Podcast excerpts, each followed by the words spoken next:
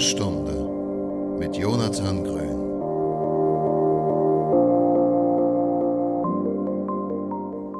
Moin Moin und herzlich willkommen zur Grünen Stunde. Heute in der Folge 12 und äh, mit einem relativ persönlichen und ja vielleicht auch sehr intimen Anliegen beziehungsweise einer intimen Themenauswahl, die ich heute getroffen habe. Und der Anlass ist der 1.4.2020. Äh, für mich ein äh, relativ ja, besonderes Datum, möchte ich fast schon sagen. Ähm, jetzt gar nicht in Bezug auf Cannabis mit 420 sondern tatsächlich äh, habe ich exakt heute vor fünf Jahren meine Ernährung umgestellt äh, und gleichzeitig mich von meinen Medikamenten losgesagt und bin Kurzfassung ähm, seitdem relativ, wie man mit Morbus Crohn so schön sagt, Schub und ich sag mal nahezu symptomfrei, äh, zu dem nahezu gerne dann später noch ein bisschen mehr.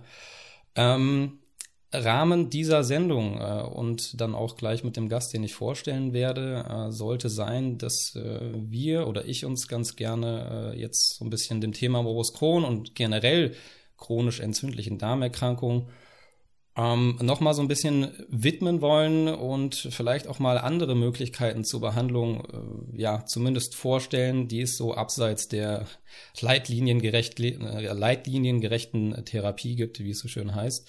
Äh, Disclaimer vorab, weder ich noch mein Gast ist äh, Arzt. Äh, das muss man hier nochmal gleich zu Beginn ganz deutlich unterstreichen. Ähm, wir sind aber beide sehr stark daran interessiert, unser Wissen, unsere Erfahrung, all das, was wir in den letzten Jahren so erlebt haben, an andere Patienten und vielleicht auch Interessierte einfach weiterzugeben. Und ähm, ich sage eigentlich auch immer bei jeder Gelegenheit ganz gerne, dass äh, ja, wenn man mich fragt, äh, kannst du mir Tipps geben oder Hinweise, wie ich dieses und jenes machen kann in Bezug auf die Erkrankung, dann lasse ich es eigentlich nie außen vor zu erwähnen oder erwähne es bei jeder Gelegenheit, dass sich selbst zu informieren eigentlich so der beste Start immer ist. Und mein Gast hat es von allen Leuten, die ich bisher so getroffen habe, in diesem ja, Themenuniversum, äh, glaube ich, mit nahezu, äh, für mich zumindest, äh, zur Perfektion getrieben und sich wirklich sehr, sehr intensiv zu den unterschiedlichsten Themen äh, informiert. Und äh, ja, das ist jetzt mal eine etwas längere Einleitung gewesen. Aber ähm, äh, ja, genug der langen Worte. Mein Gast heute ist die Clarissa. Hallo, Clarissa, ich grüße dich. Wie geht's dir? Hallo, mir geht's gut. Bei dem schönen Wetter kann es einem nur gut gehen. ja. Ja, das, ähm, ja, das ist, äh, ist vollkommen richtig, ist auch, glaube ich, direkt ein guter Einstieg, weil auch dir ging es, glaube ich, ja nicht immer so gut, äh, wie es dir jetzt gerade heute geht. Nee, das ist richtig. Also ähm, ich bin vor, ich wurde vor 20 Jahren mit Morbus Crohn diagnostiziert. Und ähm, die, also weit mehr als die erste Hälfte habe ich mich halt auch komplett in die Hände der Schulmedizin begeben. Und ja, damit ging es mir nicht immer gut. Und jetzt erst seit den letzten fünf Jahren roundabout, muss ich sagen, wo ich meine Gesundheit in die eigenen Hände genommen habe, ähm, geht es mir überwiegend gut. Ja, also ich meine, hin und wieder ein paar Wehwehchen sind, glaube ich, auch für einen normalen, gesunden Menschen äh, gängig. Ähm, aber mir geht es tatsächlich sehr viel besser. Ich nehme keine Medikamente, ich habe keinen Schub mehr. Ich bin sehr zufrieden und auch stolz auf mich, dass ich den Weg so gegangen bin. Ja. Das kann man auf jeden Fall ähm, sein auch. Und äh, bevor wir da jetzt weiter einsteigen, noch mal ganz kurz was zur Aufnahmesituation. Für mich auch heute eine Premiere, ähm, dass ich, äh, dass mir mein Gast äh, per Video zugeschaltet ist, wie man, glaube ich, im Fernsehdeutsch äh, sagen würde. Für den Hörer, für den Hörer allerdings dann nur auf der Audiospur. Also ähm, am Format ändert sich jetzt äh, hier nichts, bleibt weiter, äh, weiterhin ein reiner Audio-Podcast.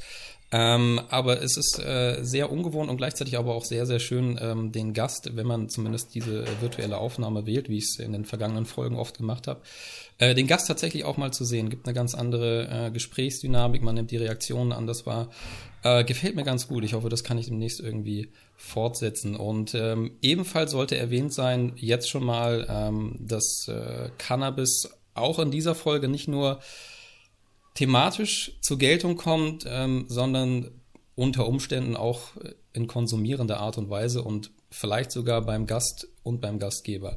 ähm, aber dazu bestimmt später noch mehr.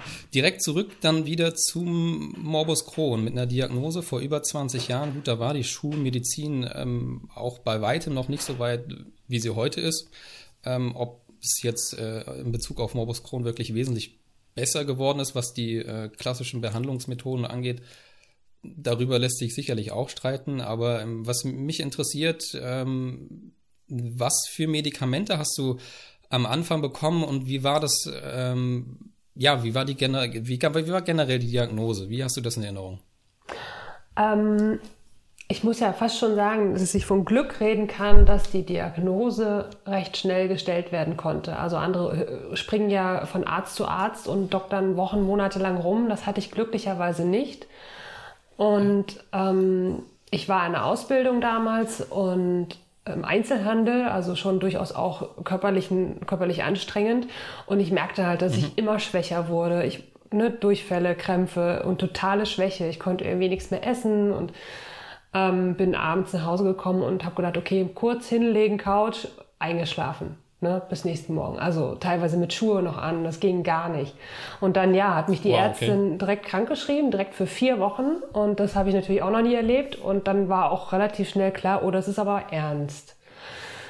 Mhm. Ähm, dann habe ich ganz schnell Cortison verschrieben bekommen, klar, ne, das übliche, hohe Dosis, also ich weiß nicht, 50, 60 Milligramm am Tag. Und das hat bei mir so gut reingehauen, dass ich quasi, also es war Sommer und es war warm und ich war krankgeschrieben und es ging mir so gut irgendwann, dass ich äh, ja schon fast partymäßig äh, da unterwegs war.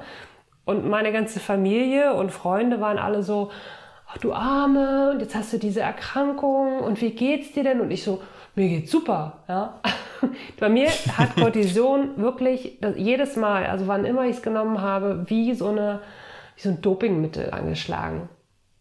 Also, okay, also auch, auch relativ schnell gewirkt ja, auch. sehr schnell gewirkt. Ja, okay. Ja. okay. Also ich ähm, habe, klar, ich habe wieder zugenommen, ne? Appetitsteigerung, ähm, das tolle Mondge Mondgesicht und so weiter, das hatte ich auch alles.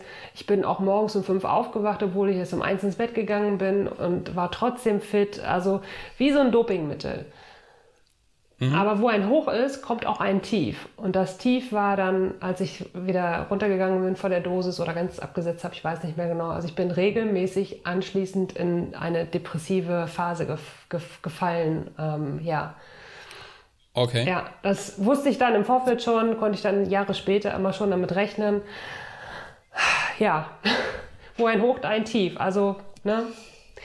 Ohne Gegensätze geht es halt nicht. Ähm, ja, Cortison habe ich bekommen. Ähm, ich habe irgendwann nach, lass mich kurz überlegen, 2000, ich habe so circa vier Jahre später, war das vier Jahre? Nee, nicht vier Jahre, zwei Jahre, ein bis zwei Jahre später habe ich schon eine krasse Fistel ent entwickelt. Ähm, wo mein damaliger okay. Hausarzt gesagt hat, die brauchst du nicht operieren lassen, das kommt sowieso immer wieder. Ne? Das geht nicht. Das also auch diese Aussagen von den Schulmedizinern, ich könnte mich so aufregen heutzutage. Dieses, ne, ja. ne, das ist so und das wird auch immer so bleiben, brauchst du gar nicht versuchen. Ne? Ich bin vier mhm. Jahre lang mit dieser Fistel rumgelaufen. Ähm, das ist nicht schön, ist auch unangenehm, ist auch schmerzhaft, ähm, möchte auch kein junger Mensch haben. Glücklicherweise bin ich dann irgendwann auch mal zu einem anderen Arzt gegangen, ähm, ich glaube sogar ein Professor an einer, einer Uniklinik und ähm, der hat mich nochmal weiter vermittelt und der hat dann gesagt, natürlich operieren wir das raus, ja. Ja, und das war auch wirklich, von jetzt auf gleich war das gut und das ist nicht wiedergekommen. Und wir haben versucht, das wow. mit Medikamenten zu behandeln. Also ich meine, ich hätte sowohl das Azatriopren bekommen, was als Nebenwirkung eine Bauchspeicheldrüsenentzündung macht. Die habe ich gekriegt. Ne? Also damit war das dann auch raus. machen kann, ne? aber ja, bei dir hat's, ähm, also ich habe das gleiche Medikament bekommen, ähm, habe jetzt aber zum Glück relativ Nebenwirkung, nebenwirkungsarm das Ganze vertragen, aber ähm, ja, die, äh, die potenziellen Nebenwirkungen von so einem Medikament, die sind immens. In der Tat, ja, in der Tat. Ja, ja. Ähm, ja, und das Remicade habe ich auch bekommen damals. Und das hat bei mir Migräneanfälle gemacht. Also ähm, ich habe das nicht gut vertragen. Und dann habe ich auch gesagt, also ich habe vielleicht zwei Infusionen oder so bekommen. Und dann habe ich gesagt, nee, ich kriege Kopfschmerzen regelmäßig davon, also richtig Migräne und ähm, das hatte ich auch vorher so nie. Also vielleicht mal Verspannungskopfschmerzen oder so, aber das, was ich dann davon gekriegt habe, nee. Und dann war das für mich auch wieder erledigt. Und dann blieb halt Cortison. Und das habe ich dann bis vor sieben Jahren.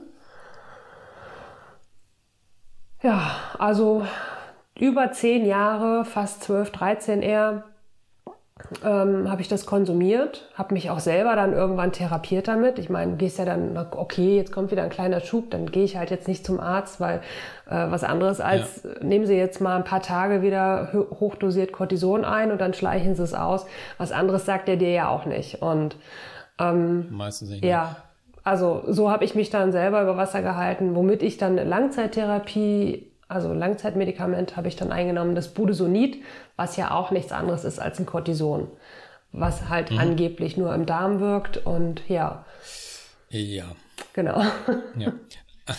Aber ähm, in was für, für Zyklen, weil es ist ja schon ein relativ langer ähm, ja, Konsum von, ähm, von Cortison. Also ähm, wenn du das regelmäßig genommen hast, ähm, alle paar Wochen oder eher alle paar Monaten, also ja. nur das, der, alle paar Ach so, ja, also. Ja, ähm, ich habe es regelmäßig genommen, teilweise alle paar Wochen, teilweise alle paar Monate. Ah, okay, also ein Wechsel. Okay, krass. Und ähm, damit man das zeitlich vielleicht alles auch noch ein bisschen besser einordnen kann, und ich meine, ähm, so depressive Phasen, also gerade als Nebenwirkung von so einem Medikament, ähm, weil du ja auch sagtest, in einem jungen Alter, das ist ja auch nicht, also es ist in keinem Alter ungefährlich, aber gerade da, ähm, ne, wo auch der weiß jetzt nicht, wie jung du warst, aber gerade bei jüngeren Patienten, da passiert ja auch noch relativ viel, so zwischen, keine Ahnung, 11 und 19. Naja, so in also, diesem nee, nee, Spektrum. Ich war schon erwachsen, ich war ja schon in der Ausbildung. Ah, okay, okay, das, okay, also Anfang 20. Genau. Okay, ja gut, okay. Ähm, okay, ist natürlich trotzdem krass, also keine, keine Frage. Wann bist du zum ersten Mal auf die Idee gekommen, dass es unter Umständen vielleicht andere Sachen geben könnte, die besser funktionieren, als sich ständig Medikamente oder äh, ja, Cortison vom Arzt verschreiben zu lassen? Ich bin da gar nicht selber drauf gekommen. Ähm, ich habe eine, eine ja, fast schon klassische Historie, wenn man sich mal ähm, von, von, von ganzheitlicher Sicht damit beschäftigt, wie Krankheiten, wie chronische Krankheiten entstehen, dann habe ich eigentlich einen mhm. ähm, klassischen Werdegang. Also ich bin ähm, immerhin auf natürlichem Wege zur Geburt gekommen, ähm, aber ich konnte nicht gestillt werden. Ich habe hohe Dosen Penicillin, Antibiotika als Kind bekommen. Ich hatte Asthma. Ich hatte irgendwas mit der mhm. Schilddrüse und aufgrund dieser beiden Sachen schon musste ich regelmäßig als Kind schon Medikamente einnehmen. Ähm, mhm. Das heißt, ich bin damit aufgewachsen und ich meine, meine Mutter, ja, meine Mutter hat auch was mit der Schilddrüse, die hat auch Medikamente eingenommen. Für mich war das also normal. Ne? Ich habe das gar nicht hinterfragt. Mhm. Und vor ja, so roundabout sieben, acht Jahren hat mich halt mal ein Freund gefragt, sag mal, ähm, was schluckst du da jeden Morgen, ne? Und ich sag, mhm. ja, das muss ich halt nehmen, ne? Ich bin ja krank. Und er so, ja, nee, musst du nicht. Ne? ja, ich sag, doch, ich muss das nehmen, ich bin krank. Also wirklich diese, diese Manifestierung im Kopf auch drin, du musst das nehmen, weil du bist ja krank. Und dann hat er mir aus seiner Warte mal erzählt, dass er halt gar keine Medikamente nimmt, noch nicht mal eine Kopfschmerztablette. Und mhm. ähm, das auch als Kind, auch in seinem Elternhaus, das überhaupt nicht gang und gäbe ist. Und also ich habe eine völlig andere Perspektive mal bekommen, einfach nur, weil er mir das erzählt hat. Und das war ja. so ein Trigger für mich. Ich habe dann wirklich irgendwann, ich meine, ich wusste natürlich, dass Cortison jetzt auch nicht gerade nebenwirkungsfrei ist und erst recht nicht auf lange mhm. Sicht. Und dann habe ich echt angefangen, ja. irgendwann, ähm, es ähm, war wie so ein Samen, der gesät wurde. Und ich habe angefangen, mich zu fragen, okay, was mache ich, wenn das Cortison irgendwann nicht mehr wirkt?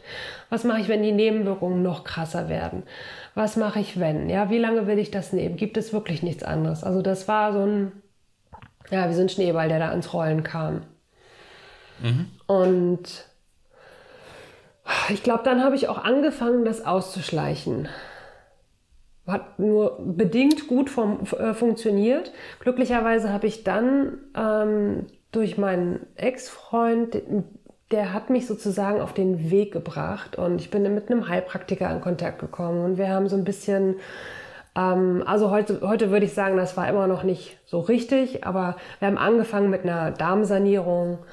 Ähm, mhm. Ich habe verschiedene Darmflora aufbauende Präparate genommen und ich habe da dann auch angefangen, Weizen, Kuhmilch und Schwein wegzulassen. Und mhm. ja, das, das, das war so vor sechs Jahren ungefähr. Als du dann damit angefangen hast, hast du da mit deinem Arzt oder mit deinem damals behandelnden Arzt, du warst ja wahrscheinlich auch bei einem, warst du bei einem Gastroenterologen ja. auch schon oder warst du bei einem Hausarzt? Ja, ich war bei einem Gastroenterologen. Und ja, du äh, grinst auch schon so, als hättest du da die ein oder andere lustige Anekdote zu. So geht's mir nämlich auch gerade, kommen direkt ein paar äh, ja, Sachen in meinen Kopf.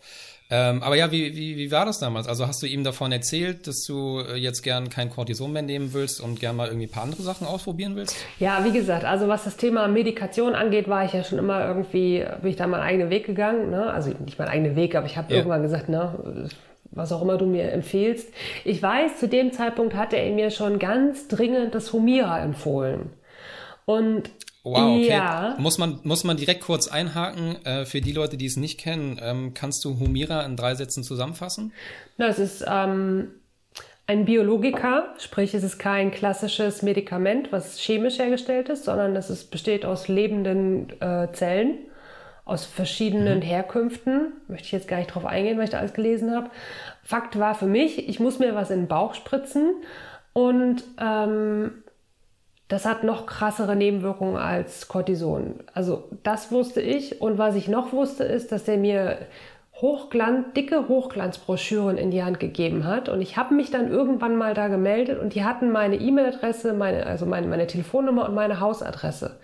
Ich habe ein Merchandising-Paket bekommen vom Allerfeinsten. Also mit Kühlbox, die ich heute wow, noch benutze, okay. mit Kalender, Kugelschreiber, Notizblock, so eine Filztasche, richtig groß. Also richtig ein fettes Merchandising-Paket. Die haben mich angerufen, öfter, also wirklich häufig. Ich habe die irgendwann gesagt, nee, ich weiß noch nicht, ich will nicht, ich weiß noch nicht. Und irgendwann habe ich gesagt, nee, ich mache das nicht. Und dann haben sie mich irgendwann auch in Ruhe gelassen. Aber ich glaube, ich habe auch noch vier Jahre oder so einen Kalender geschickt, zugeschickt bekommen.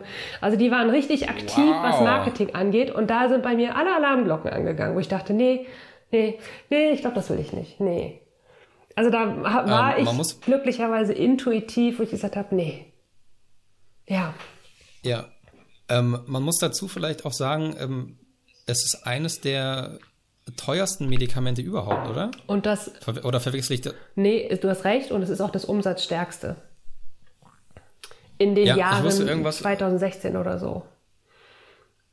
Ja, also irgendwie da, da klingelt ein paar, äh, ein paar Dollarglocken äh, gerade mhm. bei mir im Hintergrund bei dem Namen ähm, weil ich nämlich hier und da, also vor allem auch äh, auf Instagram, wenn ich mich mit Leuten irgendwie zum Teil austausche, da jetzt auf, auf Anhieb fallen mir drei, vier ein, die das halt auch regelmäßig nehmen. Und ähm, alles, was ich bisher so dazu gehört habe, ja, kann man eigentlich nur, also jetzt auch die Geschichte von dir noch ne, mit der, mit der, man kann es nicht anders als aggressive äh, äh, Werbung nennen, kann, ja. kann man, glaube ich, wirklich nicht anders bezeichnen. Ähm, das ist halt schon, ja, relativ äh, krass und äh, gerade die Nebenwirkungen ähm, kann sich jeder äh, selbst auch ein Bild machen. Das, äh, vielleicht verlinke ich in den Show Notes. Äh, die Leute, die es interessiert, können sich das dann durchlesen. Äh, würde jetzt auch hier sonst ziemlich den Rahmen sprengen. Ja. Aber ähm, ja, also du hast damals schon intuitiv mit einer Bauchentscheidung. Das ist auf jeden Fall äh, gängige Medikation heutzutage. Ja, ja. Und du hast dich aber ähm, bewusst mit einer Bauchentscheidung, kann man so schön sagen, eigentlich an der Stelle dann dagegen entschieden.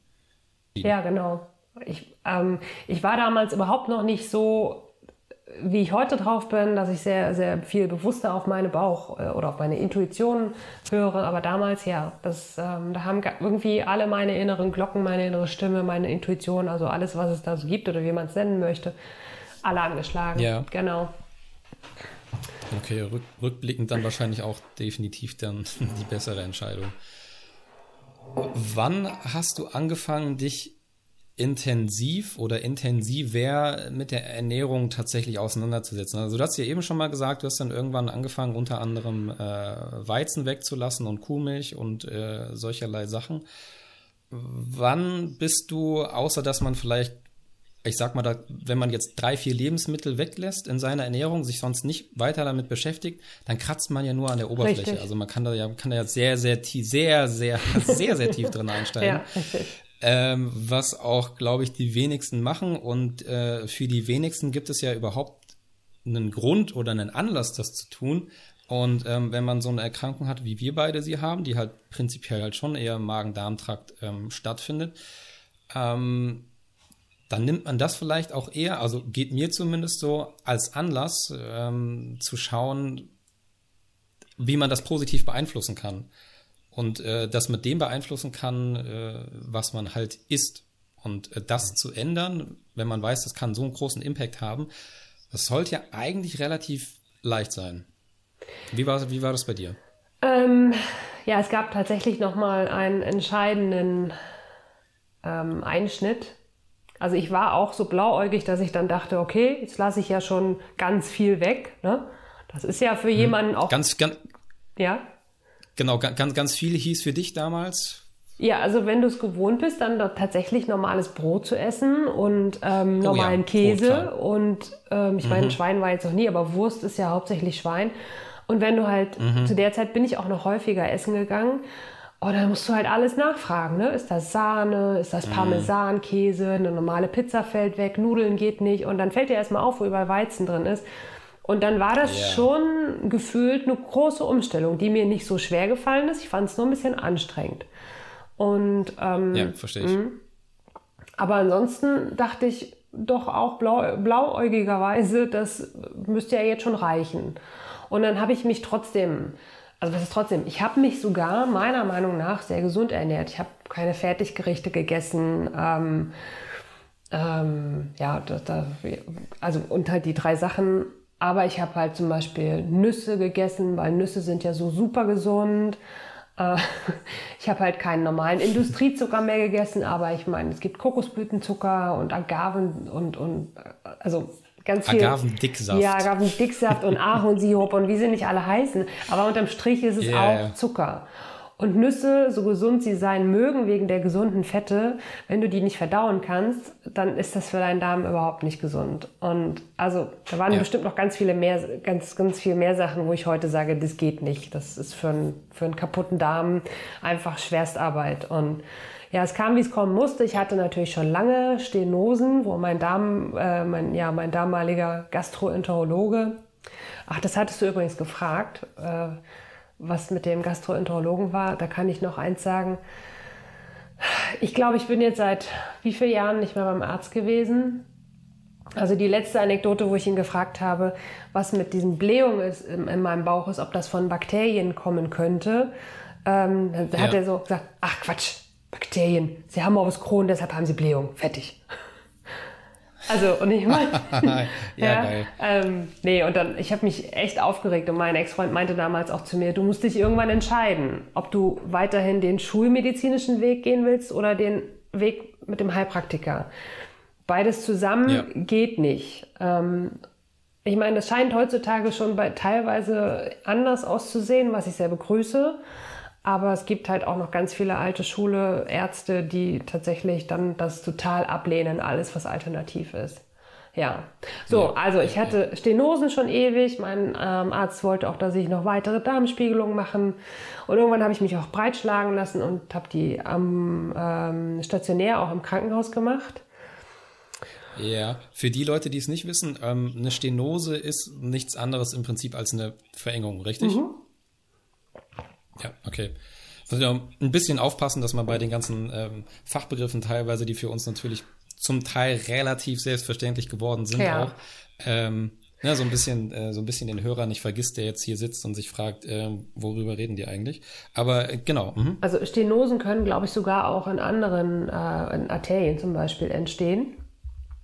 Okay. Ähm, aber in dem Fall ist es so, dass durch die ganzen Entzündungen der Darmwand halt Vernarbungen entstehen und dadurch der Durchmesser Mhm. des Darmes wirklich immer dünner und immer dünner wird. Und der war bei mir dann. Weil diese Narben immer größer ja, werden. genau, weil es kennt man ja von aus, wenn Mhm. man irgendwo eine Narbe hat, das ist ja so geschwulstig dann. Ja, Ja, ne, ja, wenn mhm, dir das vom, vom Hohlraum, der Durchmesser halt, ähm, wenn du dir das so vorstellst, ja. Ja, ja. Also ich bin aufgewacht nach der Spiegelung, es hat glücklicherweise unter Narkose stattgefunden. Ich bin aufgewacht danach und dann stand Voll- der, Vollnarkose? ja genau, und dann, ja, weil die haben direkt Magen- und Darmspiegelung alles in einem Rutsch gemacht und da war ich, äh, okay. ja, Volles Programm. ja. Auf jeden Fall stand dann der äh, Chefarzt an meinem Bett zusammen mit den anderen Ärzten und Schwestern und war ganz ernst und meinte so, nee, wir müssen operieren, ne? Und ich so, was? Nee, ne, machen wir nicht. also, ja, also er hat mir den Ernst der Lage erklärt, dass es wirklich notwendig sei, weil irgendwie der Durchmesser nur noch Bleistiftgröße wäre, was schon sehr wenig ist. Und ich habe auch tatsächlich große Probleme gehabt. Also große Verdauungsprobleme. Und das täglich. Ja. Und es hat auch mein, mein, mein komplettes Leben eingeschränkt. Mein Privatleben, mein Arbeitsleben. Also ja, na gut, alles klar, machen wir die OP, dachte ich mir. Das heißt, die haben mir einen Teil meines Dickdarmes entfernt. Ähm, ich weiß gar nicht genau, irgendwie 15 Zentimeter oder so. Also auch kein Pappenstiel, aber ich dachte, ja, mein Gott, ne? Die meinten so, nach zwei Wochen ist alles gut, komme ich wieder raus. Ich bin Ja. auch rausgekommen, aber nach einer Woche war ich wieder drin. Nach einer Woche. Ja.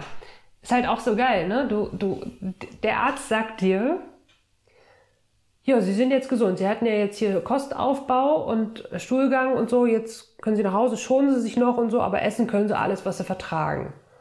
Okay. Und ich glaube, das habe ich natürlich wahrscheinlich auch ansatzweise probiert. Und ja, die Folge war, ich hatte eine Nahtinsuffizienz, sprich die Naht war im Bauchraum, im Darm aufgegangen. Und äh, ja, also ich erspare jetzt euch die, die ich spare dir jetzt die anderen Details. Ähm, ich habe zwei Monate lang noch im Krankenhaus verbracht. Äh, ja, ist keine schöne Story. Also das war auf jeden Fall ein sehr einschneidendes Erlebnis und ähm, Wortwörtlich. ja, in der Tat, in der Tat wortwörtlich. Und danach habe ich meinen jetzigen Freund kennengelernt und der hat mir, der hat mich im Prinzip an die Hand genommen und auf den Weg gebracht, auf den ich dann gegangen bin. Also er hat mir am Anfang gesagt, es gibt zwei Möglichkeiten. Du kannst das heilen. Und ich noch so, nee, ne, das geht nicht. Das ist ja chronisch, das kann man nicht heilen. Er sagte, doch, du kriegst das hin. Ne? Und ähm, es gibt zwei Wege. Der eine ist kurz, aber schmerzhaft oder anstrengend. Und der andere ist aber dafür länger und nicht ganz so ähm, anstrengend. Die erste Möglichkeit wäre gewesen, irgendwie drei, vier Wochen Wasserfasten. Ich so, alles klar, mache ich. Ne? Noch nie gefastet, aber mache ich. Hat natürlich nicht funktioniert. Ähm, ist nicht so die beste Idee, wenn man noch nie gefastet hat. Also das ging vom Bis zu welchem Tag bist du gekommen? ich glaube zwei, drei, vier oder so. Also ich habe so Kreislaufprobleme gehabt und ich hatte schon Schiss, alleine zu Ja. Hause zu bleiben, selbst beim, vom, von der Couch aufstehen zum, zur Toilette. Ähm, ich habe das abgebrochen. Stelle ich mir auch nicht unge... Ja. Wollte ich gerade sagen, das stelle ich mir auch tatsächlich nicht so ganz äh, ungefährlich Ja. vor. Und ja, der andere Weg ist halt wirklich über ähm, das komplette Ändern des Lebens. Also nicht nur die Ernährung, sondern eben auch die Nährstoffe aus, auffüllen. Ähm, unter Umständen im Darm ähm, krankmachende Erreger eliminieren, ähm, genug schlafen, genug bewegen, das Mindset, das, dein, dein eigenes, deine eigene Einstellung zu dem ganzen Thema ins Positive lenken. Also, und ich habe bestimmt jetzt auch Sachen vergessen. Ja, genau, Stressmanagement. Also das Ja. ganze Leben, das ganze Leben, ja. Ja. Und den Weg bin ich gegangen. Und den bist du, den, den gehst du jetzt seit, den gehst du jetzt seit wie vielen Jahren? Seit vier. Seit knapp vier, ja. Okay. Bin ich dir ein Jahr voraus? das klingt natürlich total albern in dem Kontext und ähm, eine Sache darf man auch nicht vergessen. Mit der Diagnose 1998, also bei mir auch seit über 20 Jahren mittlerweile, grenzt es für mich nahezu an einem Wunder, dass ich es nach so einer langen Zeit, weil ich hatte, wie gesagt, die Diagnose 98 gestellt bekommen und da ist bei mir auch, hat man viele, viele Wochen rumgeeiert. Also ich war über drei Wochen im Krankenhaus, bis man dann gesagt hat, ähm, sehr geehrter Herr Grün, herzlichen Glückwunsch, Sie haben Morbus Crohn mit zehn Jahren. Ähm, das hat tatsächlich alles sehr, sehr lange gedauert und bis ich dann aber vor, ja, zu 2015 oder 2014 habe ich im Prinzip angefangen, diesen Weg zu gehen. 2015 habe ich mich dazu entschieden, ihn strikt zu gehen. Vorher habe ich im Prinzip angefangen, mich zu informieren. Das hat sehr lang gedauert, weil ich jemand bin, der die Dinge gerne vor sich herschiebt. Ähm, paradoxerweise zum Teil auch Gesundheitsdinge. Das ist manchmal nicht so gut, aber ähm, früher ist es schlimmer gewesen als heute. Von daher toi toi toi. Ähm, ja, aber was ich sagen wollte, je länger man so eine Krankheit hat, die im Magen-Darm-Trakt stattfindet, um mal dabei zu bleiben und die äh, zum Teil vielleicht auch den eigenen Körper dort angreift, wo es gar nicht sein sollte, die Wahrscheinlichkeit, dass wieder ich tue mich schwer mit dem Begriff Heilung tatsächlich. Ja, ich können auch. wir gerne gleich nochmal drauf mhm. eingehen. Ja, okay. Ähm, aber das zumindest in einen normalen Zustand wieder zu versetzen, dauert umso länger, je länger die Krankheit ja. schon, ich nenne es jetzt mal, gewütet hat. Also ich habe einen, einen, einen, sehr guten Kumpel auch äh, mittlerweile im Prinzip auf dem absurden Weg kennengelernt. Ähm, der Paul, den hatte ich in Folge 2, glaube ich, schon zu Gast. Ähm, der hat relativ schnell nach seiner Diagnose, also wenn ich schnell sage, dann meine ich wenige Wochen, ähm, Diagnose auch Morbus Crohn, der hat nach wenigen Wochen angefangen, ist er schon in Richtung Paleo zu gehen, hat Zucker weggelassen, hat Getreide weggelassen, hat versucht, seinen Stress zu reduzieren, mehr Schlaf zu bekommen, regelmäßiger Sport zu machen. Also es sind ja sehr, sehr viele Aspekte, die man dann irgendwie auf so einem Weg äh, beschreitet und dem geht es heute sehr, sehr gut. Der hat jetzt auf diesem Weg, so geht's vielen, so geht's dir, so geht's mir. Man lernt links was Neues kennen, man lernt rechts wieder was Neues kennen, man adaptiert immer ein bisschen. Ähm, ja, und so kommt man dann doch irgendwie auf einen sehr, sehr wortwörtlichen äh, geraden Weg. Wenn du jetzt sagst, du gehst diesen Weg seit vier Jahren, ähm, was hat dich da am meisten fasziniert und was hat dich vielleicht sogar, ich finde die Frage ein bisschen komisch, aber ich stelle sie trotzdem, was hat dich an deinem eigenen Körper fasziniert? Was du, was du vielleicht vorher gar nicht für möglich gehalten hättest? Also am meisten fasziniert mich immer noch das Thema Fasten. Also ich habe dann irgendwann auch gefastet, auch richtig. Mhm. Ich habe es auch immerhin auf sechs Tage mhm. gebracht. Ähm, und es fasziniert mich tatsächlich, wie man seinen Körper, wie, wie, wie ich meinen Körper trainieren kann. Also früher, das wäre undenkbar gewesen. Ich bin launisch geworden, ähm, aber ich hatte auch richtig körperliche Symptome, ähm, wenn ich halt nicht regelmäßig gegessen habe. Und ähm, ja, jetzt, ich meine, gut, intermittierendes Fasten ist ja relativ normal und gang und gäbe, aber so wirklich über mehrere Tage mal nichts anderes zu sich zu nehmen außer Wasser und dann mhm. nicht dran zu sterben, das ist ähm, ja faszinierend. Aber auch so, also ich meine, ich habe mir damals mal, als ich angefangen habe, vor, wie gesagt, fünf Jahren, eine, so eine Liste gemacht von all meinen Wehwehchen, was ich so hatte. Und weil du ja. vergisst das irgendwann. Also sowohl die Wehwehchen, ja. die du jeden Tag hast, die werden zur ja. Normalität, als auch dieses, es geht mir wieder gut, es wird auch zur Normalität. Und mhm. ähm, ja, das ist auch total schön, irgendwann mal zu sehen, ich kann sehr wohl davon wegkommen und mein Körper kriegt das ganz alleine hin. Und also ich meine, ich glaube, wir Menschen haben einfach vergessen, was, was, was der Körper für, ich nenne es jetzt trotzdem so, Selbstheilungskräfte hat. Weil wenn ich mich irgendwo schneide, wenn ich irgendwo eine Wunde habe an, an der Hand oder was auch immer und ich pool da nicht dran rum die ganze Zeit, dann heilt das auch von alleine zu. Mhm. Und je nachdem, wie groß die Wunde ist, finde ich zum Teil in einer sehr erstaunlichen kurzen Zeit. Ja. Also wenn man sich mal irgendwie beim, ähm, ja, beim, beim Zubereiten in der Küche irgendwie einen Finger schneidet, vielleicht auch mit einem etwas schärferen Messer. äh, das macht dann am meisten immer Spaß, äh, wo man so einen richtig glatten, tiefen, tiefen Schnitt, Schnitt hat. Ja. Genau, so einen tiefen Schnitt, wo dann auch, ähm, ich hoffe, es ist jetzt gerade keiner, vielleicht sollte ich das als Disclaimer noch, auch nochmal vorwegstellen. Ähm, ja, auf jeden Fall, also halt so eine Art von Schnitt. Ne? Also jetzt, um Gottes Willen, keine Arterien verletzt, aber ne, halt schon ein etwas tieferer Schnitt. Ähm, und dann so in den nächsten Tagen immer wieder mal so auf den Finger zu gucken, ähm, das Pflaster dann mal zu wechseln, je nachdem, und dann so Tag für Tag zu sehen, was der Körper gerade äh, da mit diesem Finger anstellt. Ja. Und ähm, wenn man sowas nicht, ich meine, sowas ist einem ja nicht dauerhaft präsent, hoffentlich. Ne? Also ich tue mir nicht ständig irgendwo so krass weh, dass ich den Heilungsprozess die nächsten 10, 14 Tage beobachten kann. Das sollte ja, das sollte kein dauerhafter Zustand sein. Aber wenn das mal auftritt, ähm, ich finde, gerade dann kriegt man, wenn man bewusst darauf achtet, auch ein viel, viel besseres Bewusstsein wozu der Körper tatsächlich in der Lage ist. Und das ist ja alles nur Oberfläche. Ja. Also was der Körper, welche Prozesse in meinem Körper irgendwie im Magen-Darm ablaufen, in meinem Herz oder im, irgendwelche Synapsen, die gerade durch meinen Kopf schießen, das kann ich weder sehen, noch kann ich das irgendwie fühlen, noch kann ich das irgendwie anders greifbar machen, aber ich weiß, es ist da. Ja. Deswegen, also was ich als nächstes spannend finde, ist, wie krass der Einfluss der Ernährung ist. Und ich meine, das kennt wahrscheinlich auch jeder Darm, also jeder Darmerkrankte, dass der Gastroenterologe oder Hausarzt sagt, ist egal, was sie essen. Essen sie alles, was sie vertragen. Und ich meine, das ist so paradox, weil die Nahrung geht in den Darm und natürlich hat das damit zu tun. Und mhm. ähm, ich habe halt. Ein, Groß, ein, Großteil des Immunsystems liegt da. Ja, äh, über 80 Prozent. Ne? Also Mhm. Aber alleine die Verträglichkeit, das meine ich eher. Also ernähre ich mich überwiegend pflanzenbasiert oder ernähre ich mich überwiegend äh, tierisch basiert oder esse ich viel Zucker oder esse ich viel, also das, das merkt man. Und das fand ich auch sehr faszinierend. Also auch wie schnell es mir gut ging nach bestimmten Umstellungen. Ne? Also ich bin jetzt an einem Punkt, wo ich, glaube ich, eine verhältnismäßig ähm, extreme Ernährungsweise habe, aber ich muss sagen, damit geht es mir besser denn je.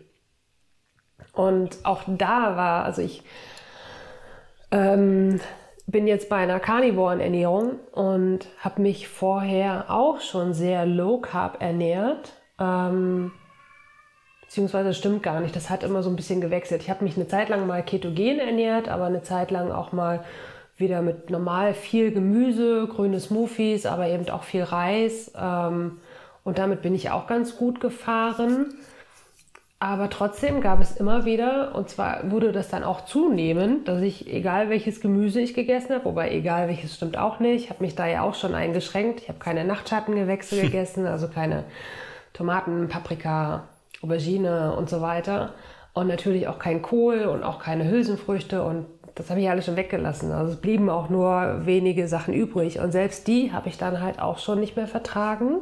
Anscheinend. Also ich habe Blähungen bekommen und also mal irgendwo so ein äh, Pups ist ja nicht dramatisch, aber wenn die halt so mhm. anstrengend werden, dass du A einen Blähbauch hast und B halt auch so eine ähm, sehr unangenehme Geruchsbildung permanent dabei ist, das ist halt nicht nur für mhm, dich ja. unschön, sondern auch für deine Mitmenschen und ja, ja logisch. also ne, auch wieder super einschränkend. Und mit, dem, mit der Umstellung von einer ähm, eh schon eingeschränkten, ziemlich gesunden Ernährungsweise auf Carnivore ging es mir wirklich innerhalb von einem auf den anderen Tag besser. Die Blähungen waren von einem auf den anderen Tag weg. Wow. Ja. Ähm, da würde ich tatsächlich auch gleich äh, noch tiefer einsteigen wollen auch in der ganzen Carnivore-Geschichte ähm, ist ja hier auch in der Grünen Stunde schon das eine oder andere Mal ausführlicher thematisiert worden. Ähm, jetzt in der Kombination mit Morbus Crohn finde ich das noch umso spannender. Aber was ich erstmal vorwegstellen würde, ist die Frage,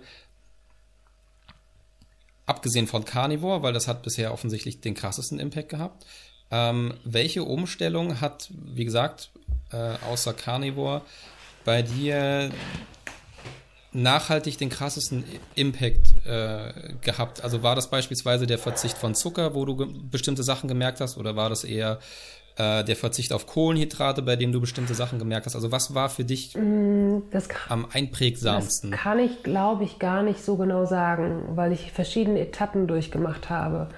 Und mhm. nachdem ich halt wirklich, wie du sagtest, auch am Anfang nur an der Oberfläche gekratzt habe, habe ich dann halt ähm, härtere Einschnitte vorgenommen und ich habe mich zum Beispiel wochenlang nur von Pulver ernährt, also von Aminosäuren, Vitaminen. Äh, okay. Also Aminosäuren sind aufgespaltene Protein-Eiweiß-Bestandteile, kann man sagen. So dass halt der Darm mhm. nicht mehr viel verdauen muss, also eigentlich gar nichts mehr. Das kann alles direkt vom, im oberen Dünndarm aufgenommen werden als Nährstoff. Das habe ich wochenlang mhm. gemacht, um also wirklich meinem Darm halt so eine, so eine Pause zu geben. Ähm, dann diese sechs Tage Fasten hat, glaube ich, auch nochmal einen richtig krassen Schub nach vorne gebracht.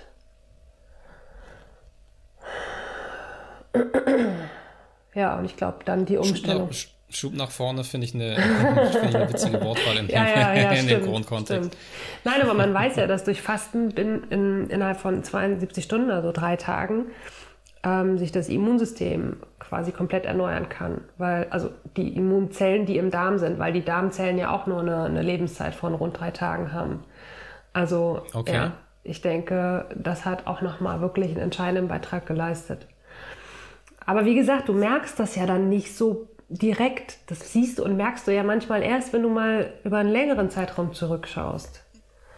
Ja, ja, ja.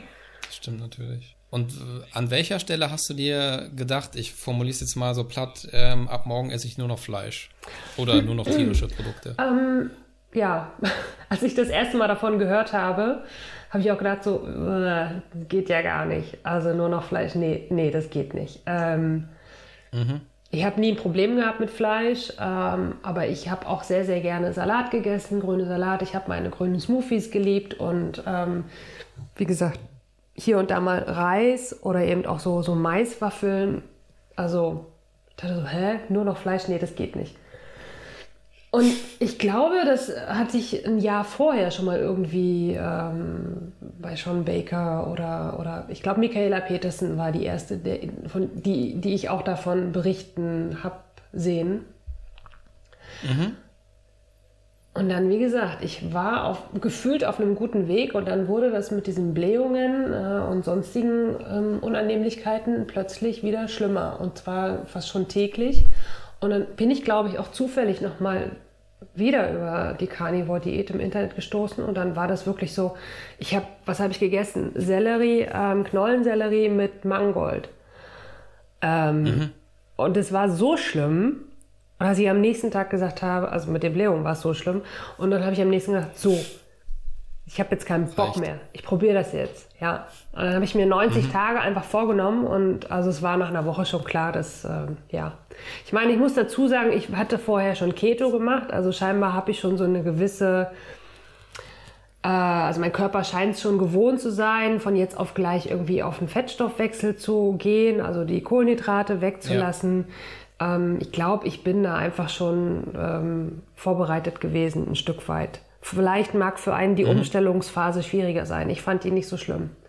Ich habe meinen Salzkonsum ja. äh, extrem erhöht, ne, man, weil, weil du so viel Wasser verlierst, gerade in den ersten Tagen, weil Kohlenhydrate das Wasser speichert im Körper und wenn da keine Kohlenhydrate sind, ja. dann, ne? Ja, also, nee. Ja. Das ja, war eine relativ spontane Entscheidung und dann habe ich es einfach gemacht. Und das Tolle ist, mein Freund hat auch einfach mitgezogen und macht es seitdem. Wow. Ja. Und der hat, ähm, und der ähm, muss es nicht, ist, ne? Ja, ja, also ähm, da kann man sich echt glücklich schätzen, ähm, so einen Partner dann an seiner Seite zu haben, weil ich habe auch schon oft gelesen, ähm, dass es für die Partner dann zum Teil sehr, sehr schwierig wird. Also gerade wenn du das 20, 30 Jahre lang gewohnt bist, irgendwie regelmäßig deine Pasta auf dem Teller zu haben, äh, morgens ja. irgendwie eine Stulle mit Schokocreme zu essen und, und, und und hier und da mal eine Pizza. Ne? Also ist ja auch für einige Leute mag das ja auch gar kein Problem sein, wenn die keine Beschwerden, keine Wehwehchen haben, soll jeder machen, was er will, so, den ne, rede ich ja auch niemandem rein. Ähm, aber wenn man für sich halt merkt, okay, funktioniert halt irgendwie ganz gut, wenn ich Getreide weglasse, wenn ich Zucker weglasse, wenn ich äh, jegliche Zusatzstoffe weglasse, wenn ich einfach so frisch und natürlich wie möglich mich irgendwie ernähre, dann klappt das vielleicht gerade alles irgendwie ein bisschen besser in meinem Magen-Darm und vielleicht auch im Kopf und anderswo. Ja. Ähm, dass der Partner dann aber vielleicht irgendwie auf seine Paste dann nicht verzichten will oder jetzt keine Lust hat, irgendwie Low Carb zu machen oder so. Ähm, was zum Teil natürlich, kommt es immer auf die einzelnen Umstände drauf an, kann man auch nicht pauschalisieren, aber zum Teil halt auch absolut nachvollziehbar ist. Äh, und umso glücklicher kann man sich dann, wie gesagt, glaube ich, schätzen, wenn ähm, der Partner das dann so mitmacht. Ähm, er hat ja selber auch, also er hatte sich selber auch so, so eine Testphase gegeben und ähm, hat auch selber relativ schnell festgestellt, dass er weniger Schlaf braucht, dass die Regeneration nach dem Sport schneller, also ja, schneller vonstatten geht und ähm, dass die Verdauung sich auch bei ihm nochmal dramatisch verbessert hat. Also jemand, der sowieso schon ähm, also ich kenne nicht viele Menschen, die noch nicht mal wissen, wann sie das letzte Mal ihr großes Geschäft auf dem Klo erledigt haben. Weil es so, so, so ein ja. Non-Event ist für mhm. die, ja. Ich glaube, da gibt es nicht viele mhm. Menschen von. Der hat da vorher schon dazugehört. Und ja, jetzt, äh, ich glaube, das muss ich jetzt erzählen, auch wenn es natürlich vielleicht schon etwas, äh, ja, das ist ja nicht I, aber man sagt ja immer, dass Fleisch so lange im, im Darm äh, rottet und dass es so schwer verdaulich ist. Ähm, also ich habe das vorher auch gehört. Aber er sagt zum Beispiel, dass er jetzt vielleicht alle zwei, drei Tage, ich glaube sogar manchmal nur drei, vier Tage auf Toilette geht und dann kommt da fast gar nichts raus. Das heißt, es wird okay. alles vom Körper aufgenommen. Es wird alles mhm. verwertet. Der Körper absorbiert jede kleinste Zelle, jede kleinste genau. Fleischfaser. Ja. Das hat man auch ähm, festgestellt ja. schon bei Leuten, die einen Stoma tragen. Also hier so einen Beutel am Darmausgang. So einen künstlichen Darmausgang genau. meinst du? Mhm. Das äh, ist wirklich sehr, äh, das ist sichtbar beeindruckend, auch äh, wenn es ne, kein, für, für viele kein angenehmes Thema ist, aber mein, äh, mein Gott, da sollte man viel öfter eigentlich drüber Richtig, sprechen. Ja. Ähm, das heißt, du hast auch, wenn du jetzt überlegen müsstest von allen Dingen, die du vielleicht so gemacht hast, also außer der Ernährung, da kommen wir später noch zu, ähm, denkst du, dass die Ernährung oder die Umstellung der Ernährung ähm, zu dem gesunden Leben, was du jetzt führst, den größten Anteil hat? Ja, ich glaube schon. Ich glaube schon. Bei mir auf jeden Fall. Aber ich glaube auch, dass es Menschen gibt, bei denen die Ernährung nicht der hauptursächliche Grund ist. Ähm, ja. Wenn, wenn du es vielleicht in so eine Reihenfolge bringen müsstest, müsstest was wäre so auf Platz 2 und 3? Ähm, also du hast ja vorhin das Thema Stress angesprochen. Und bei Stress oh, denken ja. ja immer alle nur an Stress auf der Arbeit. Oder maximal noch ein stressiges Familienleben, wenn da mehrere Kinder am Haus rumspringen oder so. Ne, das ist ja mhm. in der mhm. Regel das höchste der Gefühle, wo die Leute an Stress denken. Aber ich mhm. habe mich damit natürlich auch auseinandergesetzt. Ähm, es gibt auch die Stressformen, die einfach in uns entstehen, weil vielleicht Dinge unverarbeitet sind. Also so auf psychologischer Ebene. Ähm, mhm. Ich will jetzt, also ich sag's jetzt mal, aber das, also das Wort Trauma hat halt für viele auch direkt so ein, so ein sowas, oh Gott, sowas Schlimmes, sowas Großes, so ein, so ein Eindruck halt. Und das mhm. muss es gar nicht immer mhm. sein. Ne? Ähm, und ich glaube ja. auch, dass wir alle das ein oder andere große Trauma irgendwie haben. Also eher alle irgendwie ein kleines, meine ich, nicht alle ein großes. Ähm, mhm, mh. Aber es kann dazu führen, weil wenn du noch ganz klein warst und da war irgendwas, was du in dem Moment einfach nicht begreifen kannst, weil dir einfach der Verstand dazu noch nicht gegeben war, ähm, mhm. was aber trotzdem auf dich emotional so einen Einfluss hatte, dass sich da, dass da irgendwas, also man sagt, dass sich so Emotionen halt im Körper festsetzen und ähm, es kann anscheinend dazu führen, dass dadurch permanent kleine Entzündungen angetriggert werden im Körper. Das nennt man dann Silent Inflammation. Ja. Und mhm. ähm, ja, die produzieren halt dann, also dadurch wird halt unser Nervensystem halt aktiviert. Und zwar, wir haben so im autonomen Nervensystem haben wir zwei Seiten. Eins, das so in Ruhe, im Ruhezustand aktiv ist und das andere, was aktiv ist, wenn wir halt Stress haben, wenn wir irgendwie wegrennen müssen oder kämpfen müssen oder mhm. ähm, schnell reagieren müssen. Und wenn das die ganze Zeit angetriggert ist und Cortisol halt ansteigt und diese Entzündung, dann hast du so einen Kreislauf im Körper. Das heißt, es regt die Entzündungen ja. an ähm, und du weißt gar nicht warum. Und also du versuchst alles von außen mit Ernährung und so weiter. Und da ist aber was in dir, was emotional einfach nicht verarbeitet wurde. Ja. Und du hast trotzdem noch diese Entzündung. Vielleicht ist das nicht mehr so schlimm wie vorher, aber es ist immer noch da. Es ist wie so ein, wie so ein, ja, wie so ein Restglut, die nicht ausgehen will. Ne? Ähm, das finde ich tatsächlich auch ein sehr, sehr ähm, spannendes Thema, gerade so äh, vielleicht auch eher negative Kindheitserinnerung, muss ja noch nicht mal unbedingt ein Trauma sein, sondern negative Erinnerung oder negatives Erlebnis, Ereignis reicht vielleicht manchmal dann schon aus, ja. um sowas halt irgendwo zu speichern. Ähm, und die Verbindung, und da habe ich mich witzigerweise neulich mit Paul, äh, den ich vorhin schon ansprach, drüber unterhalten, ähm, der mir nämlich erzählt hat, dass ähm, Forscher mittlerweile nachgewiesen haben, dass wenn du in dem Moment, in dem dein Körper äh, eine negative, eine sehr, sehr negative äh, Erfahrung oder Wahrnehmung hat, zum Beispiel, weil du irgendwie mit dem Fahrrad vor einen Baum fährst, Ne, also ist jetzt nichts Schlimmeres passiert, mhm. aber du bist halt irgendwie mit dem Fahrrad vor den Baum gefahren. Gut, vielleicht hast du dir noch einen Arm gebrochen, mhm. ne? also irgendwas harmloseres, was irgendwie noch äh, auch gut wieder verheilen kann und so. Aber du bist halt nur mal vor den Baum gefahren. Ähm, und an diesem Baum hingen, äh, keine Ahnung, das ist jetzt Quatsch, weil es ein Baum ist, aber für das Beispiel passt halt. Da hingen irgendwie Gräserpollen. Oder nebenan war irgendwie ein Baum oder ne, waren halt irgendwie Gräserpollen, die hingen da rum. Und in dem Moment, in dem das alles da mit deinem äh, Körper halt irgendwie passiert ist und äh, der sich halt auch verletzt hat, hast du vielleicht diesen Geruch in der Nase gehabt. Ja.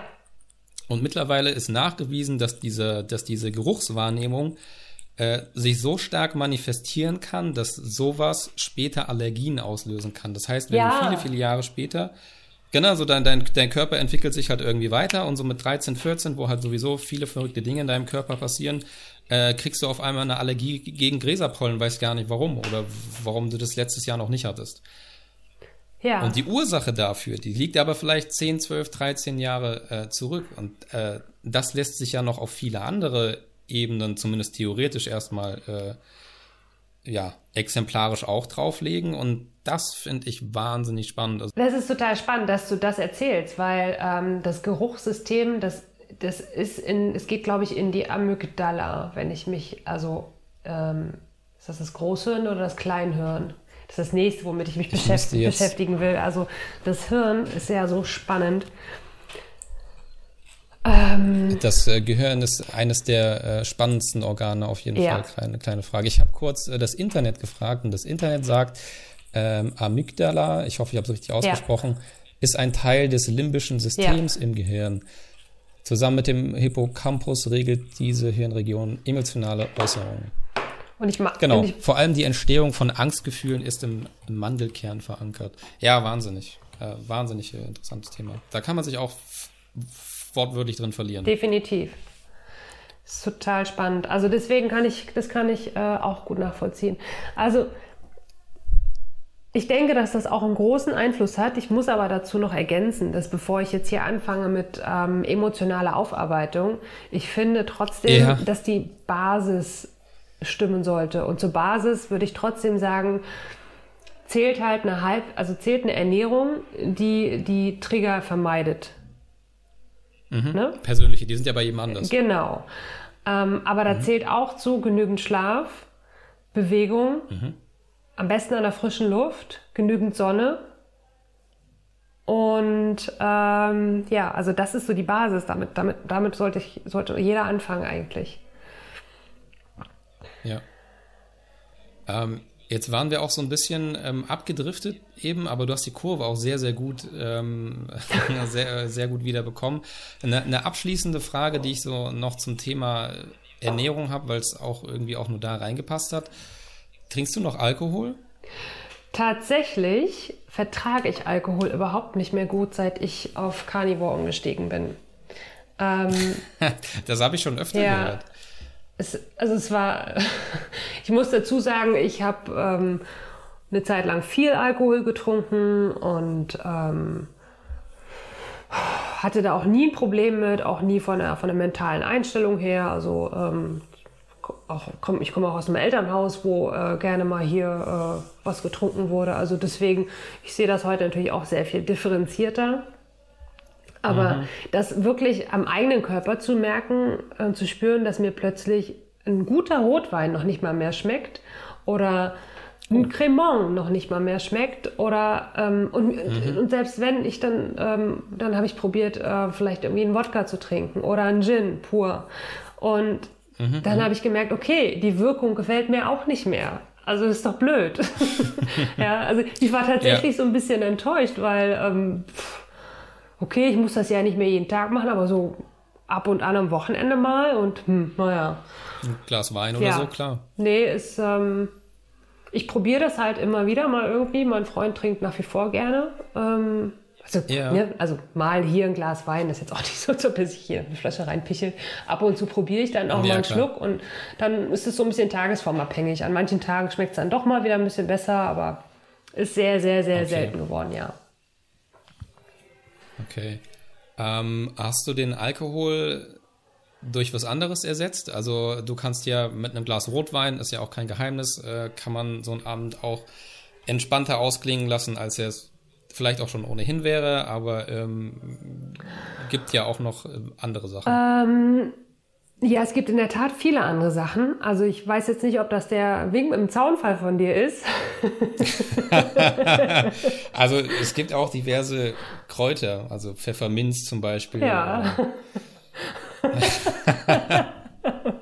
Oder andere Sachen, die man sich klein mühlen kann, um die in den Verdampfer zu tun und bei 190 Grad zu äh, medizinieren. 160. Ja, es war der Wink mit dem Zaunfall. Ja, 160. Vielleicht 160. ist das der Grund, warum ich nichts merke hier.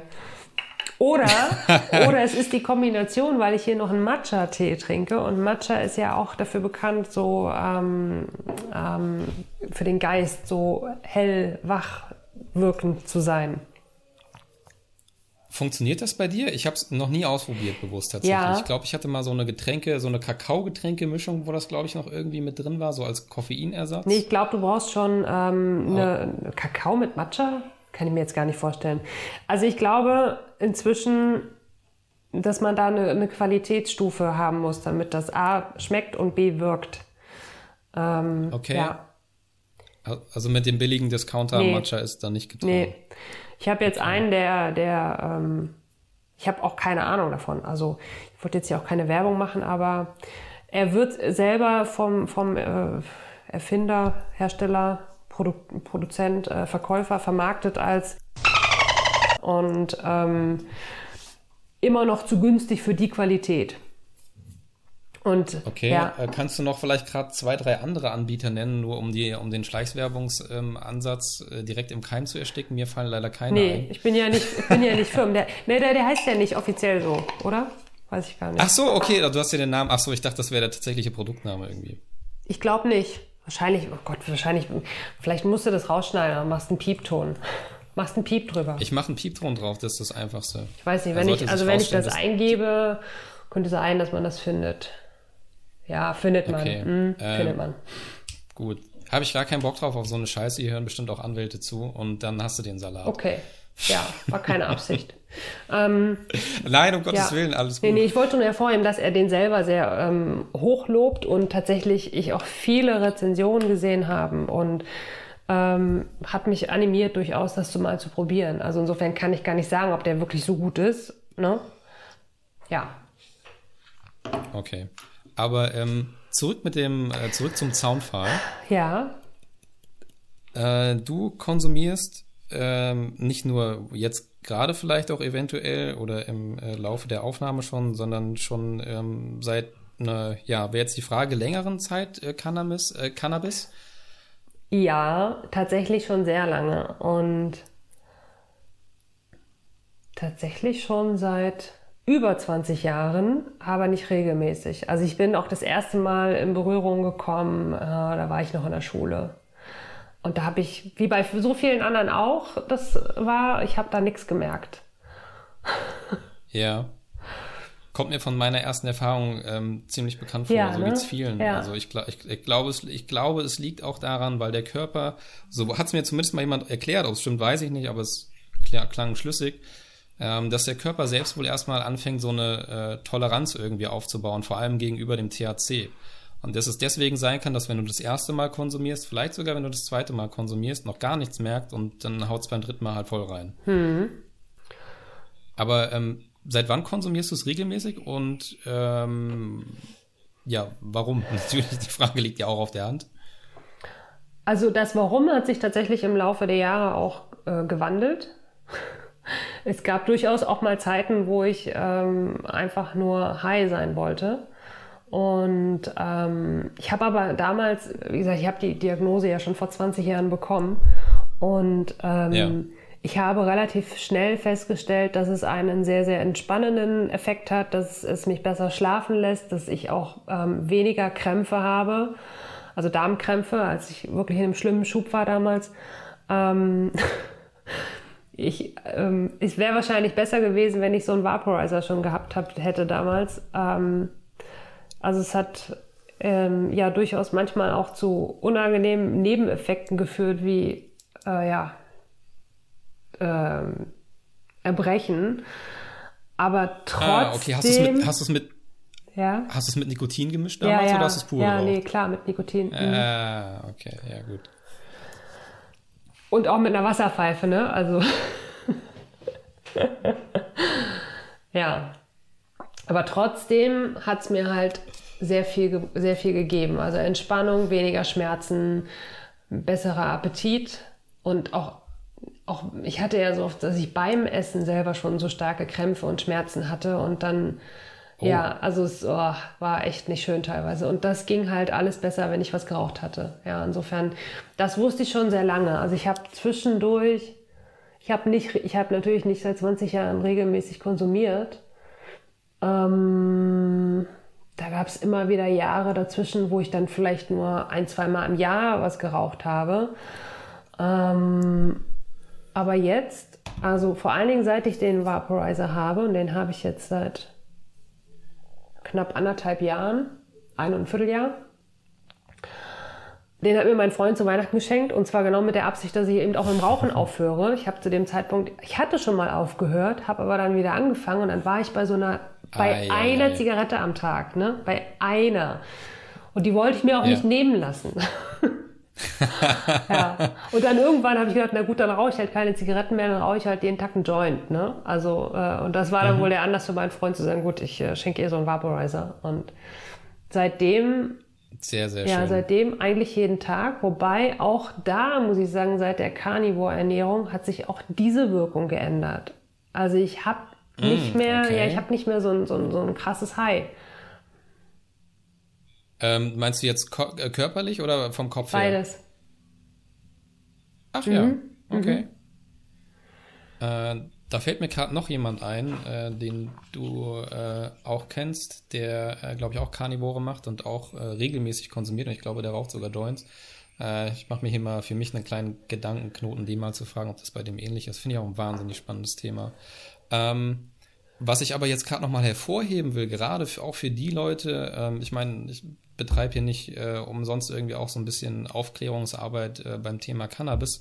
Ähm, das, äh, wenn es sich in der Folge anbietet, dann mache ich das natürlich auch und hier bietet es sich gerade sehr an.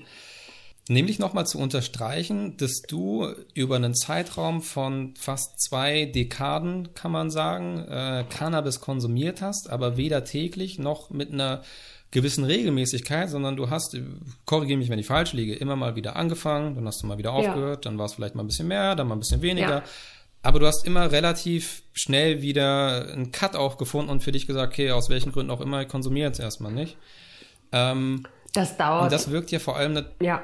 Ja, natürlich. Ja, ja, klar, natürlich, keine Frage. Aber das, ähm, deswegen unterstreiche ich das, weil es vor allem dem Klischee, und ich meine, ich bin selber ein sehr gutes Beispiel dafür, absolut dem Klischee widerspricht, ähm, dass das ein sehr, ähm, ja, eine sehr süchtig machende Droge ist. Und ich glaube, es hängt immer sehr, sehr von der Person ab, die das konsumiert. Wenn ich sowieso einen Hang habe, ähm, irgendwie Süchten nachzugehen, egal ob das jetzt äh, Spielsucht ist, Kaufsucht, äh, Pornosucht, äh, Sportsucht, ne? Also gibt's ja auf allen Ebenen. Aber wenn ich sowieso schon dazu irgendwie tendiere, dann ist die Wahrscheinlichkeit relativ hoch, dass das auch mit Cannabis vielleicht kein so gutes Ende nehmen wird und man dann äh, vielleicht eher mal an sich selbst arbeiten sollte, bevor man, wenn auch medizinisch betreut, irgendwie sich in eine Cannabis-Therapie äh, begibt.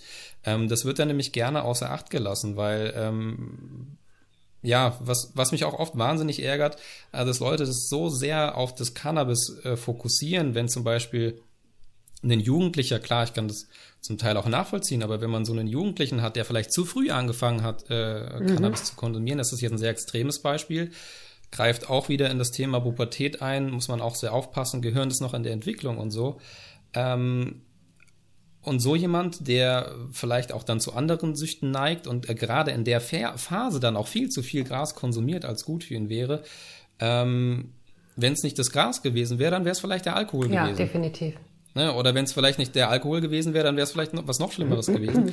ähm, sondern das ein bisschen mal differenzierter zu betrachten und das auch mal losgelöst äh, von den Personen, also nicht losgelöst von den Personen äh, zu nehmen, sondern die als Individuen darzustellen, mal zu gucken äh, und mal schaue, warum habe ich denn hier eine Person, die auf, die scheinbar äh, süchtig nach Gras ist und wieso habe ich hier vielleicht eine Person, die damit vollkommen normal umgehen kann und auch jederzeit sagen kann, nee, die nächsten zwei Wochen oder zwei Monate oder vielleicht sogar zwei Jahre lasse ich erstmal die Finger von dem Zeug und äh, komme irgendwann vielleicht wieder oder komme vielleicht auch gar nicht mehr wieder. Auch sowas gibt's ja. Mhm.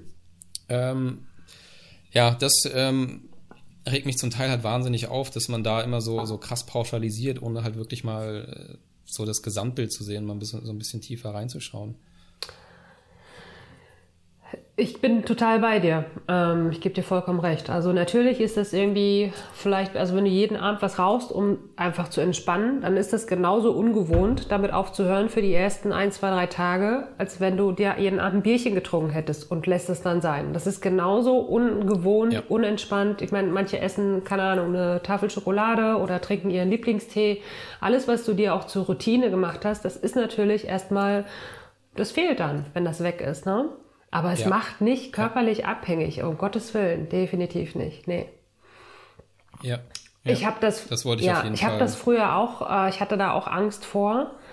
Ähm, vor allen Dingen, weil ich dachte, ich kann dann wieder, ich kann dann nicht mehr so gut schlafen. Mhm. Aber selbst das kann ich heutzutage auch nicht mehr feststellen. Also, wenn man nicht gut schlafen kann, dann, dann hat das eine Ursache und der sollte man nachgehen. Also auch ohne Gras. Ja. Ja. Ja, vollkommen, vollkommen richtig. Also ähm, das für, ja, wie soll ich sagen, Schlafstörung oder ausschließlich einen erholsameren, tieferen, längeren Schlaf vielleicht äh, zu benutzen, halte ich auch ähm, vielleicht nicht für den ersten oder besten Ansatz. Im Zweifel kann das natürlich funktionieren und mhm. auch bei mir gibt es Abende, bei denen ich einfach, selbst wenn ich in meiner Schlafroutine drin bin, ähm, dass ich so gegen 23 Uhr dann äh, so, so ins Bett gehe ähm, mhm. und merke, ich bin einfach null müde. Aber der Wecker klingelt halt morgen um äh, halb sieben. Ähm, dann kommt es natürlich auch schon mal vor, dass ich mir dann aber auch bewusst eine Cannabis-Sorte nehme, die mich halt jetzt irgendwie nicht eher wacher oder konzentrierter macht, sondern halt auch ne, bewusst dann auch eher für die abendliche äh, Medizinierung, gibt's das Wort? Keine Ahnung. Für das abendliche Medizinieren dann halt auch entsprechend gedacht ist. Ähm, und natürlich mache ich dann auch das, aber das ist keine, äh, ja, kein, nicht, oder nicht der, nicht der primäre Grund, warum ich Cannabis äh, zu mir nehme.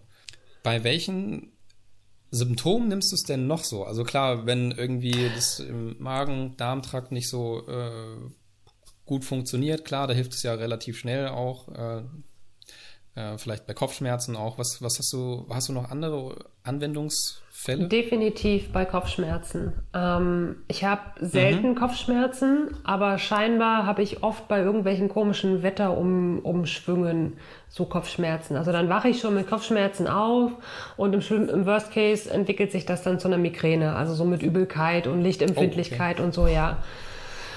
Ähm, ja dann rauche ich was und meistens ähm, also auf kleiner Flamme, ne, so dass ich halt eher den, den CBD-Gehalt dann kriege. Ja. Und dann kriege ich das oft abgewendet. Dann kriege ich oft die Migräne abgewendet damit, ja. Also es kommt im Prinzip gar nicht erst so weit. Mhm. Dass die. Bleibt dann okay. bei immer noch nervigen, aber nur Kopfschmerzen, genau. Okay, na das ist ja auch schon mal. Richtig. Und ja, nee, um, klar, ähm. ansonsten, wie du schon sagst, also bei, bei allen Formen von Schmerzen irgendwie. Ich hatte mhm. eine Zeit lang Unterleibschmerzen regelmäßig im Monat und ähm, dann auch. Und ansonsten halt auch so, wenn ich halt vom Kopf her nicht runterkommen kann. Ne? Also dieses Gedankenkarussell. Ja ja, das funktioniert eigentlich binnen Sekunden. Ne? Und dann ist ähm, das auch runtergefahren. Also es dreht sich vielleicht immer noch, aber nicht mehr so schnell. Ja, das mit dem Karussell ist ein sehr, sehr gutes Beispiel, finde ich. Vor allem, wenn man sich so ein Karussell vorstellt, ähm, was irgendwie mit so einem Motor, keine Ahnung, mhm. angetrieben wird und sich wahnsinnig schnell dreht und irgendjemand schalt, irgendwann schaltest du einfach diesen Motor ab im Prinzip und das dreht sich natürlich durch die eigene Fliehkraft und so und Dynamik erstmal weiter, aber es dreht sich immer langsamer und irgendwann kommt es vielleicht zum Stehen und je nachdem, wie viel Gras du dann auch konsumierst und auch, vor allem auch bei den Temperaturen, auch das ist ja, sind ja sehr äh, entscheidende Faktoren, kann es natürlich sein, dass sich das dann eher schneller als langsamer zum Stehen halt mhm. äh, dann bewegt. Und das ist natürlich sehr, sehr angenehm, allein schon den Gedanken zu haben, ähm, wenn sowas kommt, du weißt ja nicht, wann du Kopfschmerzen bekommst. Kommt ja immer dann, wenn du nicht damit rechnest und das natürlich auch gerade nicht gebrauchen kannst. Ähm, dass du aber im Vorfeld schon weißt, wenn das passiert, dann habe ich was hier, was mir relativ zügig hilft. Und das gibt ja auch so eine, so eine Grundgelassenheit, die ich, als ich angefangen habe, das regelmäßig zu konsumieren, auch ähm, im äh, Magen-Darm-Kontext gemerkt habe, dass ähm, man viel entspannter durch den Ka Tag geht, weil man halt genau weiß, okay, wenn ich jetzt hier vielleicht was esse, was ich nicht so gut vertrage, oder wenn ich einfach aus dem Nichts, passiert ja leider dann doch ähm, zumindest hin und wieder mal noch irgendwie Bauchschmerzen bekomme, äh, dann habe ich aber was, was wirklich sehr, sehr schnell hilft. Ähm, und es ist nicht wie bei anderen Medikamenten, du die irgendwie wochenlang nehmen musst, um so einen Spiegel in deinem Körper aufzubauen. Sowas gibt's oh ja Gott, auch. Ja. Ne, also bei, bei Azathioprin zum Beispiel hat man mir damals erklärt, ähm, boah, ich habe den Zeitraum nicht mehr parat. Ich müsste jetzt schwer lügen. Ich weiß nicht, ob es sechs Wochen waren oder ein Monat. Könnte hinkommen. Auf jeden Fall hatte man mir erklärt, auf jeden Fall hatte man mir erklärt, so ähm, Azathioprin, das nimmst du jetzt erstmal irgendwie ein paar Wochen und ähm, bis sich die Wirkung überhaupt einstellt, dauert. Na, also mehrere Wochen auf jeden Fall, glaube ich, mindestens. Kann man dann auch nochmal nachreichen in den Show Notes, wenn es jemanden interessiert. Aber ähm, das ist halt bei Cannabis überhaupt nicht der Fall. Du hast halt eine direkte Wirkung und du kannst dir, gerade wenn du so einen Vaporizer hast, und ähm, das äh, sollte man ja auch, wenn man es medizinisch einnimmt, auch eigentlich nicht in einem Joint irgendwie konsumieren, ähm, die Möglichkeit, das halt noch temperaturgenau einzustellen. Das heißt, du kannst auf dein aktuelles Krankheits- oder Symptombild, was ja auch variieren kann, irgendwie heute hast du vielleicht Kopfschmerzen gehabt und nächste Woche, ähm, ja, keine Ahnung, hast du irgendwie Magenkrämpfe oder so. Ne? Aber du kannst in beiden Fällen, kannst du dann, ähm, weil äh, du dich vielleicht auch schon so ein bisschen dran gewöhnt hast, weißt du ganz genau, okay, bei 160 Grad hilft jetzt das und ähm, 180 Grad hilft jetzt irgendwie bei den und, den und den Sachen. Also das finde ich auch wahnsinnig spannend, dass du noch so eine, diese variable Komponente im Prinzip noch drin hast und das so fein irgendwie auf deinen eigenen Körper abstimmen kannst, was mit keinem anderen, oder ja, was heißt keinem anderen? Ich tue mich auch schwer, Cannabis als, als Medikament irgendwie zu bezeichnen. Definitiv, ja. Ähm, aber es ist natürlich ähm, überhaupt nicht denkbar, dass du ähm, mit einer anderen Medikation oder mit irgendwelchen äh, Pillen äh, so variabel irgendwie sein kannst. Das Einzige, was du machen kannst, ist, dass du anstatt einer Tablette vielleicht eine halbe nimmst oder halt zwei. Ne? Du kannst halt die Dosis ja. variieren. Aber du kannst nicht mit irgendwelchen anderen Faktoren, beispielsweise ähm, ja, fällt mir jetzt auch gar nichts ein, wie man das halt irgendwie noch so variieren kann. Aber beim Cannabis ähm, ist das halt der Fall. Und auch das ist wieder sehr individuell. Ich meine, dem einen hilft mit Morbus Crohn dann vielleicht, äh, hilft das irgendwie das Gras auf 160 Grad zu verdampfen und dem anderen halt auf 190, weil er halt wieder ganz andere Symptome hat oder ähnliche. Aber bei dem wirkt es halt äh, individuell. Und das finde ich halt wirklich sehr, sehr, sehr, sehr spannend. Ähm, deswegen auch die Frage, bei welchen unterschiedlichen Symptomen du das so nimmst. Ähm, wie würdest du prinzipiell die Wirkung beschreiben, wenn du jetzt mal unabhängig von den Symptomen, die du vorher hattest, aber was passiert so, ja, was passiert so in deinem Kopf und was passiert so im restlichen Körper? Ähm. Im Körper merke ich das manchmal, also im Körper, ja, doch, drückt sich aus durch eine gewisse Schwere. Deswegen, mhm. ähm, also irgendwelche großartigen Aktivitäten nach dem Rauchen finde ich meistens nicht so angenehm. Und ähm, also, ja, also, ich meine, das sei denn, das ist irgendwie durch die, durch die Wohnung tanzen oder so. Das geht manchmal noch, je nachdem, äh, welche Sorte oder welcher Tag oder, ne, weiß ich nicht. Aber meistens ist es eine, ja, ne, meistens ist es eine gewisse Schwere und das ist ja auch das, was ich in der Regel möchte. Ähm, mhm. Aber ich finde, es ist auch abhängig vom Umfeld. Also ich, es kommt schon durchaus, ja, das ne, durch, kommt durchaus vor, dass äh, wenn wir uns mit meiner Freundin treffen zum Spieleabend und meine Freundin und ich rauchen was, unsere beiden Freunde dann nicht, ne, ist auch mal lustig. ähm, also mich regt das dann an und ich werde dann mhm. im Gegenteil eher aufgekratzter und hibbeliger und so. Aber wir sind dann auch eh zu viert in dem Spiel, wir unterhalten uns angeregt und das würde mich auch im Normalfall halt anregen.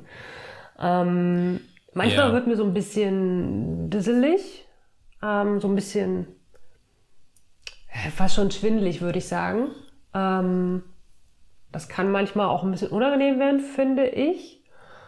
Ähm, mhm, mh, ja. Und das war es eigentlich schon vom Körper. Bis auf, ja, und dann natürlich diesen entspannenden Infekt, also der natürlich auch sich im Körper aus, Also wenn ich so ein Gedankenkarussell habe, was ja eigentlich im Kopf stattfindet, dann merke ich das aber auch am Körper. Ich bin, ich, also äh, ich meine, Schultern hochziehen, dieses angespannte, verkrampfte Schultern hochziehen, das kennt, glaube ich, jeder.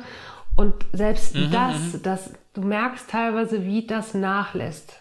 Also das kriegt man bestimmt auch durch andere Sachen hin, weiß ich nicht, Meditation oder Atemübungen oder wenn einen jemand massiert oder sowas oder in die Sauna gehen, könnte ich mir vorstellen, hat denselben Effekt, aber wenn du das alles gerade nicht kannst ähm, oder halt eben was rauchst, dann spürst du so einen Effekt und zwar eben wirklich innerhalb von Sekunden, dass du einfach merkst, wie sich nicht nur dein Kopf, sondern dein ganzer Körper entspannt. Ja. Und, ja. und, das und manchmal habe ich total spannende Ideen. Ja, das kenne ich sehr gut. Ähm, ich habe mir angewöhnt, die, ähm, weil ich die auch teilweise im Bett noch ja. habe, äh, da liegt tatsächlich Stift und Papier. Ähm, und ähm, ja. ich würde sagen, 50 Prozent der Sachen, die ich mir am nächsten Morgen mit nüchternem Kopf angucke, sind totaler Quatsch. Also es ist wirklich kompletter Blödsinn. Äh, und die anderen 50 Prozent sind aber teilweise gute ja. Ideen, wo ich genau weiß, wärst du nüchtern im Leben ja. nicht drauf gekommen. Ich habe auch so Erkenntnisse. Oder es hätte vielleicht noch irgendwie ja. sehr lange gedauert. Oder ich habe auch so Erkenntnisse manchmal zu, zu selber irgendwelchen Gedankengängen, die ich noch hatte. Dann kommt mir dann plötzlich so eine glasklare Erkenntnis, wo ich denke, ja, das ist die Lösung. Ne? Also ich mache das wie du, ich nehme mir das dann ich, als Tonnachricht noch auf. Ah, sehr gut. Ähm, ich finde, das ist auch so eine Sache, die ähm, ja, wie soll ich sagen, man reflektiert sich auch teilweise anders, habe ich das Gefühl. Also man denkt nicht nur über andere Dinge anders nach, sondern zum Teil auch, äh, auch denke ich auch sehr sortenabhängig und vom Setting abhängig, aber man denkt zum Teil auch viel intensiver über sich und seine eigenen Handlungen nach. Aber auch auf eine andere Art und Weise, als man es nüchtern tut. Das heißt ja nicht, um, ich weiß nicht, es heißt ja nicht umsonst bewusstseinserweiternd, ne? Ja, ja, ja, genau. Ja, vollkommen richtig. Ja, vollkommen richtig. Und ähm, das ist ja ein Zustand, den man vielleicht hin und wieder auch mal bewusst erzeugen will. Da gibt es ja auch die verschiedensten Gründe, warum man das irgendwie tun will oder tun sollte. Ähm, aber ich finde das Setting auch, ja, ich finde das Setting auch wahnsinnig ähm, spannend und beeindruckend, weil ähm, unabhängig von der Sorte ist es dann zum Teil so, dass wenn ich alleine konsumiere, was größtenteils der Fall ist, weil ich es halt als muss man dann halt schon so sagen, als meine Mediziner natürlich halt auch konsumiere und nicht jedes Mal, wenn ich den Vaporizer anmache, ist mit mir jemand im Raum, der auch gerade einen in der Hand hat. Das ist natürlich auch völliger Quatsch. Ähm, aber wenn ich exakt die gleiche Sorte mit ein oder zwei, also mit mehreren Personen konsumiere, ähm, dann ist die Wirkung tatsächlich eine andere und ich habe zum Teil auch das Gefühl, dass sich das untereinander dann so potenziert. Also so sobald irgendwie einer sich irgendwie anfängt, in irgendwas reinzusteigern und selbst wenn es vielleicht nur das High ist, ähm, dann ist die Wahrscheinlichkeit, dass er eine andere Person da auch noch mit reinzieht und der wiederum eine andere Person auch noch mit reinzieht, relativ hoch. Also das meine ich mit dieser Potenzierung ja. untereinander. Ähm, das ist mir äh, auf meinem, als ich meinen 30. gefeiert habe, ist mir das äh, sehr deutlich geworden, weil wir den äh, zum einen dort gefeiert haben, wo äh, Cannabis legal war beziehungsweise ist und zum anderen, als der ähm, unter Umständen der Joint dann rumgegangen ist, ähm, man halt relativ schnell gemerkt hat, dass sich die, diese ähm, ja, dass diese, diese Gruppendynamik auf einmal auch eine ganz andere ist. Und das meine ich jetzt gar nicht in einem negativen Sinne, sondern es ist halt, ja, ich merke das selber schon, mir fehlen so ein bisschen die Worte. Das ist schwer zu beschreiben, aber ich glaube, jeder, der das mal erlebt hat, ähm, der weiß genau, was ich meine. Ja, definitiv. Aber ähm, hast du mit hast du mit unterschiedlichen Sorten unterschiedliche Erfahrungen gemacht? Ich bin ja nicht in der glücklichen Lage wie du, dass ich ähm, mir das so verschreiben lassen kann und das auch bestimmen kann, ähm, sondern ich nehme hm, in der Regel, mhm. was es gibt, oder ich fahre halt wohin, wo es äh, eine gute Auswahl gibt. Ja. Yeah. Ähm, aber ja, doch habe ich. Habe hab ich festgestellt schon, dass es unterschiedliche Wirkungen gibt. Was so zum Beispiel? Naja, halt, wie du schon sagst, also anregend äh, oder halt eher entspannend. Okay, also entweder die eine oder die andere genau. Richtung. Okay. Ähm, und was ist, was ist deine favorisierte, ähm, äh, ja, wie soll ich sagen, Einnahme? Möglichkeit, ja, was auch immer. Also wenn wir jetzt daran denken, äh, wir haben den Joint, äh, wir haben einen Vaporisierer, wir haben vielleicht noch eine Bong, Ähm, ich glaube, das sind somit die gängigsten. Habe ich irgendwas vergessen? Kekse. Ja, natürlich Backen auch. Oh, Edibles habe ich komplett außen vor gelassen, ja. Ähm, ja, was, äh, wie, wie, wie konsumierst du es am liebsten? Ja, seitdem ich ja nun nicht mehr backe, ne? also keine Kekse mehr für, für mich und ähm, ich habe vor nicht allzu langer Zeit mal einen Joint bei jemandem mitgeraucht, ohne Tabak. Ähm, Mhm. Und Ähm, der hat schon ganz gut reingehauen. Ähm, ja, das war schon auch angenehm mal wieder, muss ich sagen. Aber das muss ich halt nicht jeden Tag haben. Also der Vaporizer ist für mich tatsächlich ein Segen. Das ist die, die absolut präfer, ähm, präferierte Form derzeit. Was ich auch gut finde, ist halt wirklich was zu essen. Aber das ist halt, das musst du halt so streng ähm, kontrollieren und planen, weil es wirkt ja dann erst super spät und dann weißt du nicht, wie lange und wie doll Ja. und ah, ne? Also es ist halt einfach angenehm Ja. mit dem Vaporizer. Ne? Da muss man nicht, da, da passiert nichts Schlimmes oder Unvorhersehbares. Wenn man das Gerät nicht bei den ersten äh, zehn Zügen auf Maximum Temperatur stellt, Das mach äh, ich dann nicht. ja, weil auch das kann. das mache auch ich nicht, aber ähm, ich habe das äh, Gerät äh, auch, also auch den, den Vaporisierer, den ich habe, das war auch ein Geschenk.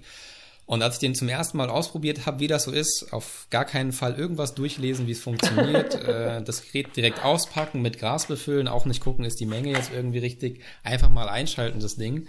Und ähm, ich glaube, das waren damals, ich glaube, ein 100, ein paar 90 Grad, weiß nicht, 193, 194, so bestimmt irgendwas um den Dreh. Und ähm, dann habe ich nach drei, vier Zügen schon gemerkt, holla, äh, das knallt aber ganz gut. Ähm, kam mir dann auch irgendwie ein bisschen komisch vor. Hab mich dann auch gefragt, ob es jetzt irgendwie richtig sein kann oder ob ich irgendwie Supergras erwischt habe.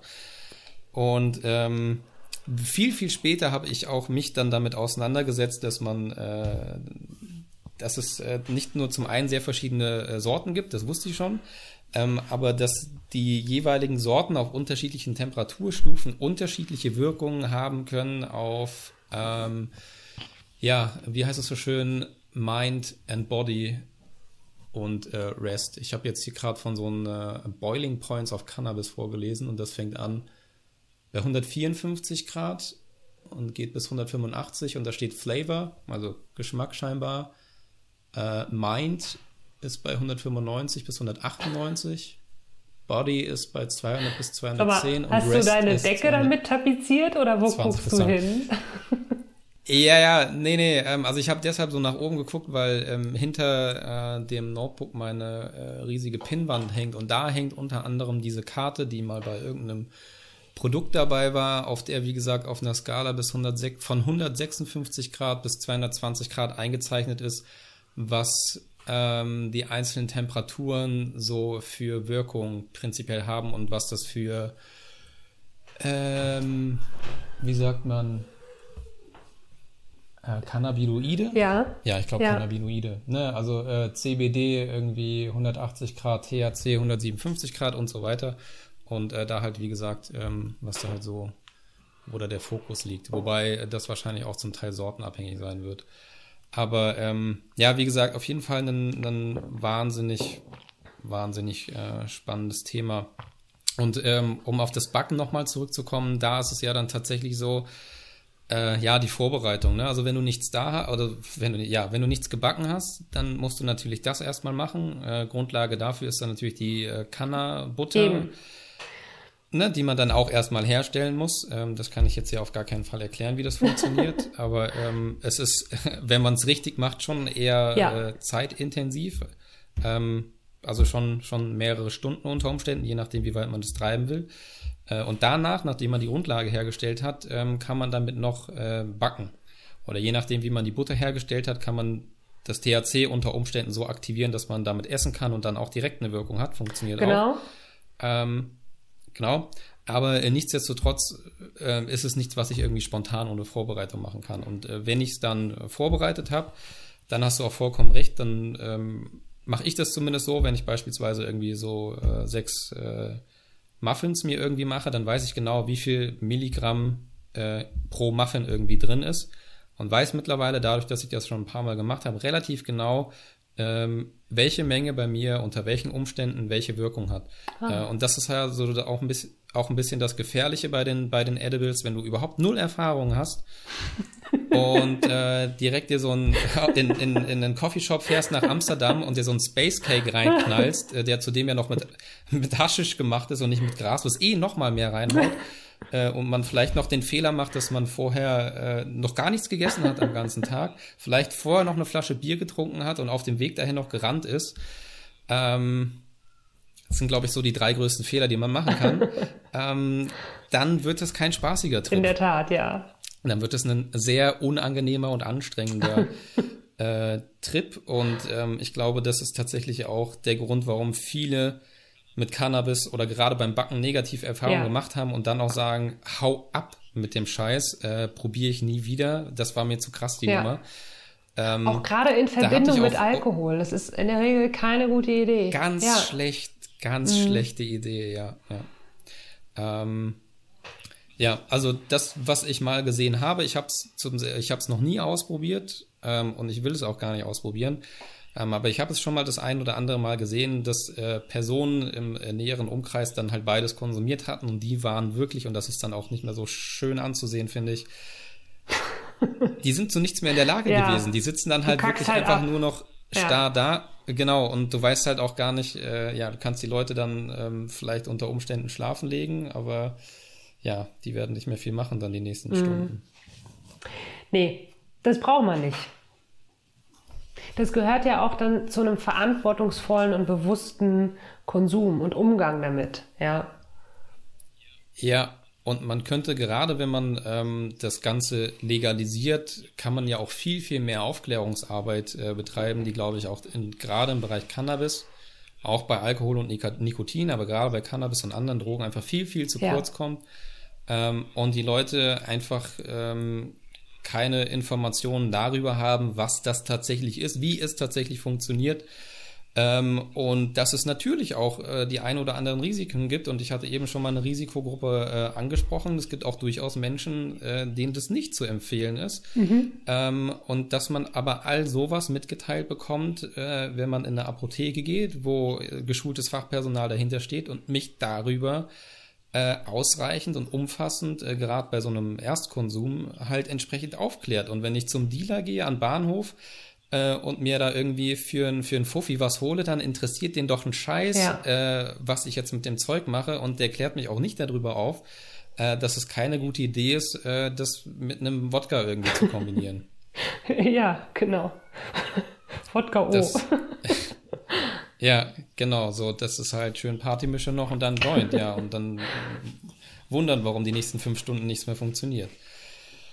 Ähm, ja, das Thema Cannabis, ein sehr, sehr interessantes und äh, spannendes Thema und ähm, umso spannender, dass auch äh, ja diese Parallele auch bei dir besteht, dass du Cannabis halt auch zusätzlich nochmal nutzt, ähm, um den Morbus Crohn oder generell deinen äh, deinen gesunden Lifestyle einfach noch ein bisschen äh, ja weiter voranzutreiben, kann man sagen, ja. oder?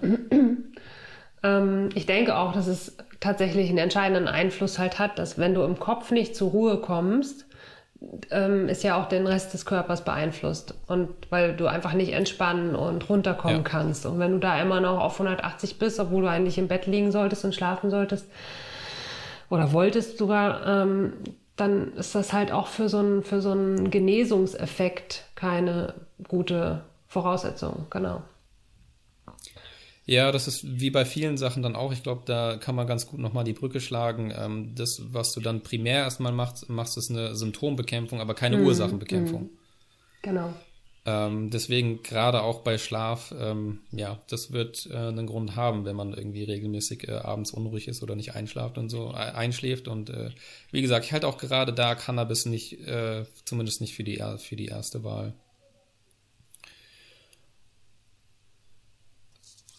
Nachdem wir jetzt ähm, relativ viele Themen angesprochen haben, deinen Morbus Crohn, deine Ernährung, ähm, was du so treibst, um äh, das alles im, gut im Griff zu behalten, Carnivore, Cannabis, würde ich trotzdem ganz gerne nochmal äh, die Frage stellen, auch wenn du es hier und da schon mal angesprochen hattest, Aber was tust du abseits der Ernährung, Sport und Co. ansonsten noch so für dein Wohlbefinden? Weil du hast vorhin so schön gesagt, man gewöhnt sich an Routinen und man gewöhnt sich zum Beispiel auch daran, ähm, dass man jeden Tag anstatt vielleicht nur einem Liter Wasser auf einmal zweieinhalb trinkt. Ja. Wenn ich das irgendwie ein paar Wochen lang mache, dann nehme ich das nicht mehr wahr, dann hat sich das manifestiert. Oder, oder gibt es hier viele Beispiele. Ähm, Deswegen fällt dir, könnte, könnte es jetzt natürlich sein, dass dir es vielleicht schwerfällt, das aufzuf äh, äh, alles aufzuzählen, aber es würde mich dann doch natürlich mal ähm, interessieren, was das noch so alles ist. Also ich habe mir innerhalb der letzten, im letzten halben Jahr habe ich mir nochmal eine neue Morgenroutine zurechtgelegt und ähm, ich stehe morgens auf und habe mir tatsächlich angewöhnt, direkt ins Bad zu gehen, eine Runde trocken bürsten, also sprich den Körper mit einer trockenen Bürste extra dafür geeignet, ähm, halt von oben nach unten, ähm, nee, von unten nach oben abzubürsten. Das regt das ähm, ähm, Lymphsystem an. Und danach mhm. gehe ich direkt kalt duschen. Und währenddessen mache ich noch Öl ziehen. Also sprich, ähm, so, ein so einen Teelöffel Kokosöl im Mund nehmen und dann die ganze Zeit im Mund damit hin und her mhm. switchen. Ähm, ja, danach natürlich Zähne putzen und dann trinke ich was und nehme so ein paar Supplements ein und dann mache ich noch so eine Atemübung am offenen Fenster. Und das hat sich jetzt echt in den letzten, ich habe damit letztes Jahr im Sommer angefangen, weil da war es einfacher, morgens kalt zu duschen. Und inzwischen, ja, inzwischen macht es mir tatsächlich nicht mehr so viel aus. Ich muss mich trotzdem immer irgendwie ein bisschen überwinden, aber das Gefühl danach ist großartig. Und ja das habe ich mir richtig bewusst zurechtgelegt. Ähm, was ich ansonsten schon seit etlichen Jahren mache, auch, auch leider nicht ganz täglich, aber sehr regelmäßig, ist meditieren. Und mhm. ähm, was ich auch schon lange mache, einfach weil ich auch ein Naturliebhaber bin, ist regelmäßig spazieren gehen, gerne im Wald oder am Wasser irgendwo. Und ähm, mhm. auch sonst halt Sport. Ne? Also egal, ob ich jetzt Yoga mache oder selbst wenn ich einen langen, schnellen äh, Spaziergang im Wald mache, zähle ich das auch noch zu Sport. Oder ob ich Gewichte hebe. Mhm. Also mhm. es ist natürlich auch mal von der, wie es mir gerade so geht, wie ich drauf bin, davon abhängig. Aber ohne Bewegung, ohne Sport ja. kann ich auch nicht. Und also wirklich auch vor dem Hintergrund, sich fit zu fühlen. Und weniger mhm. wegen, der, wegen des Aussehens, sondern wirklich, um fit zu sein und mich fit zu fühlen. Und ähm, ja, dann habe ich auch schon mal gesagt, ich versuche natürlich viel auch für mein, für meine, für mein positives Gemüt zu tun. Ähm, auch da war mal, auch da war mein Freund irgendwo ähm, triggern.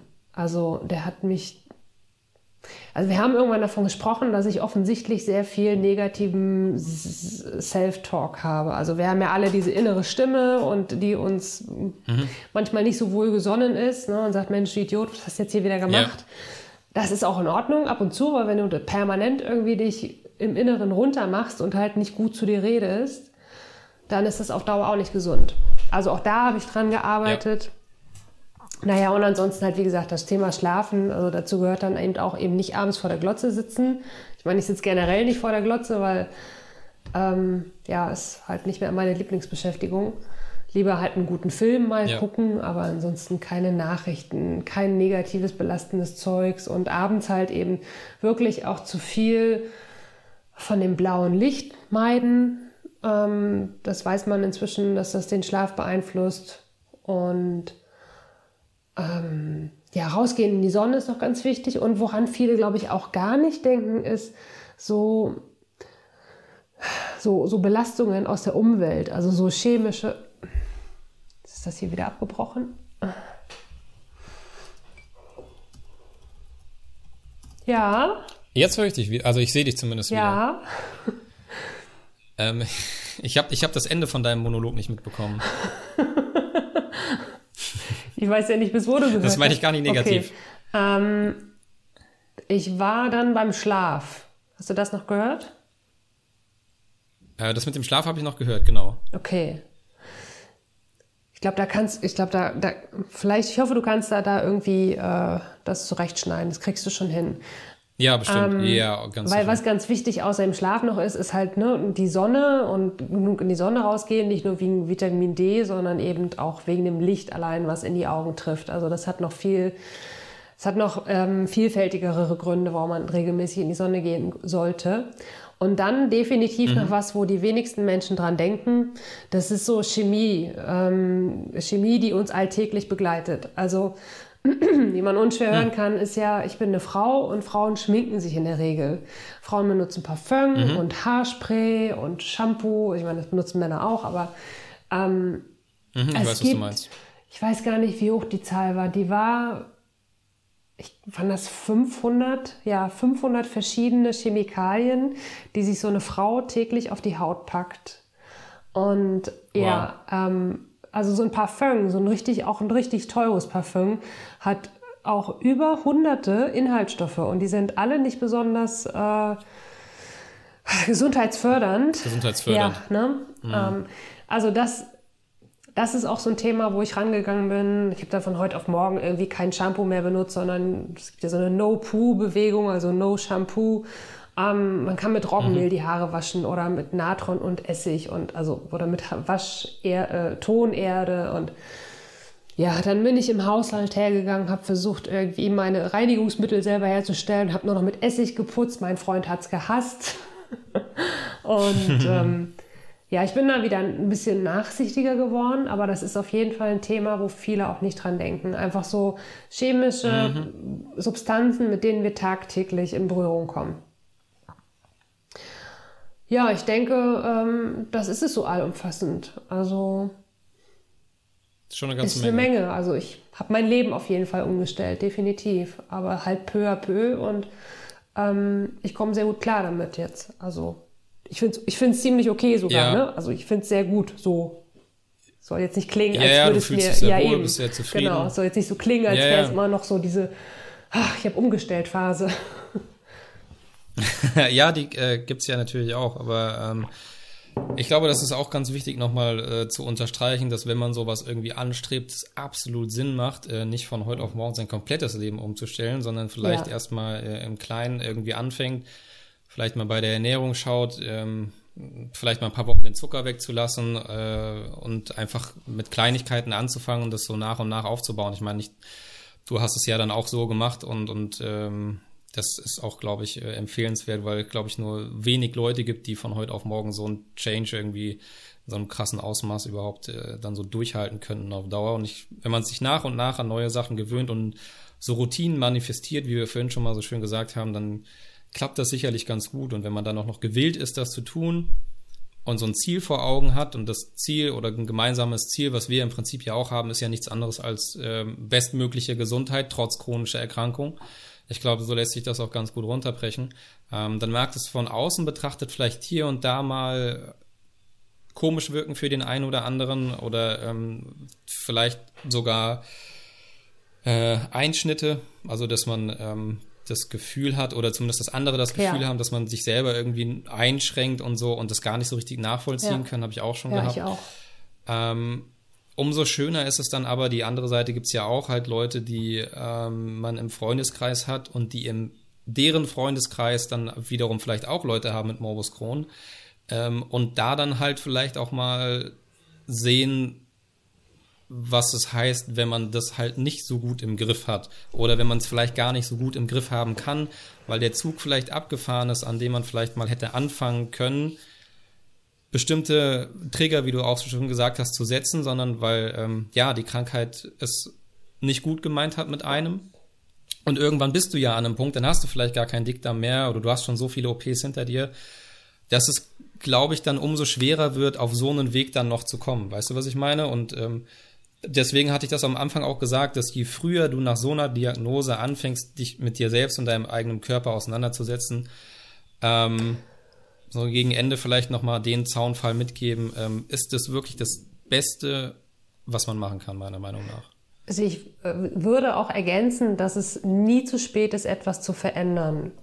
Aber ich gebe dir natürlich Absolut. voll recht, dass ähm, je länger du, je länger der Körper schon gelitten hat und je mehr Teile oder Organe da auch entnommen wurden, ähm, mhm umso weniger kannst du halt auf ein, also umso geringer ist die Wahrscheinlichkeit, dass du auf ein, ein normales Maß verglichen mit einem normal gesunden Menschen kommen kannst. Ja, da gebe ich dir recht. Ja. Das, ähm, auch, auch da würde ich sagen, ist wahrscheinlich nicht unmöglich, aber ja. Mhm. Ich meine, ich bin, glaube ich, auch dann auch da wieder kein, best, äh, kein schlechtes Beispiel. Ich habe die Diagnose 98 mhm. bekommen. Hast du jemals 2014, eine OP gehabt? Nee, ah. tatsächlich nicht. Ähm, das muss man vielleicht auch nochmal im Gesamt Gesamtkontext ist auf gar keinen Fall zu verschweigen. Im Gegenteil, ähm, ich würde es jetzt nicht als milden Lauf beschreiben äh, oder milde, milden Verlauf, weil das würde den Strapazen, den ich äh, teilweise zugrunde lag, den vielen, vielen Krankenhausaufenthalten, den vielen, vielen MRTs etc. etc. etc. würde dem Ganzen auch nicht gerecht werden. Aber ich würde sagen, wenn man so einen Querschnitt nimmt an Morbus Crohn-Patienten und wie die so jeder für sich damit zurechtkommen. Und auf der einen Seite der Kurve gibt es Leute, die haben einen milderen Verlauf, auf der anderen Seite der Kurve gibt es Leute, die hat es richtig bös getroffen. Und ich würde sagen, von der Tendenz her, nur von der Tendenz würde ich sagen, bei mir eher Richtung, eher Richtung mild. Ich glaube, das trifft es ganz gut, aber da ja. irgendwie auf so einer Skala zwischen 1 und 10, äh, das jetzt irgendwie in Zahlen auszudrücken, fällt mir selbst auch ganz, ganz schwer. Und ja, ich kann das auch in einem Gesamtkontext sehen, weil ich Patienten kenne, denen es wesentlich schlechter geht oder die beispielsweise im Gegensatz zu mir nicht mit 5 bis 10 Gramm Gras Cannabis im Monat auskommen, sondern halt 60 brauchen. Ähm, dann, ähm, ja, hat das sicherlich auch dazu beigetragen. Man muss aber auch dazu sagen, äh, dass meine Mutter glücklicherweise schon relativ früh ähm, bei mir erkannt hat, dass ich Weizen beispielsweise nicht vertrage.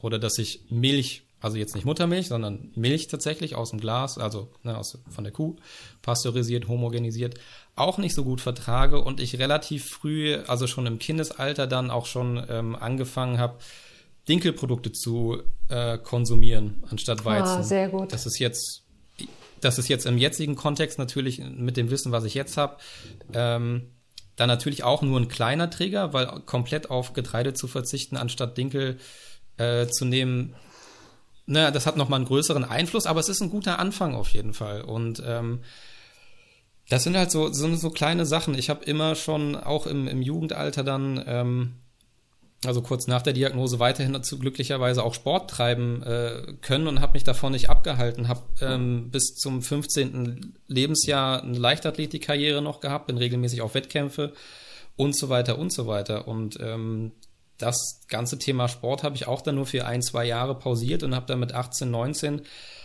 angefangen, unregelmäßig Krafttraining zu machen. Ich habe immer irgendwas habe ich halt immer gemacht und bei der Ernährung habe ich auch immer schon mehr drauf geguckt, als es vielleicht der Durchschnittsbürger äh, tut, was sicherlich im Nachhinein betrachtet dazu beigetragen hat, dass ich halt eher so einen milderen Verlauf hatte als äh, vielleicht andere, die ne, halt äh, Organe oder andere Stücke des Darms halt entfernt bekommen müssen. Bestimmt. Deswegen halt, deswegen halt, wie gesagt, nochmal, je früher man damit anfängt, desto höher ist die Wahrscheinlichkeit, dass man noch relativ glimpflich aus so einer Sache, ich will nicht sagen rauskommen kann, aber ähm, Doch. ja, es einfach man das selbst in der Hand haben kann. Ja, okay, gut, ja, okay.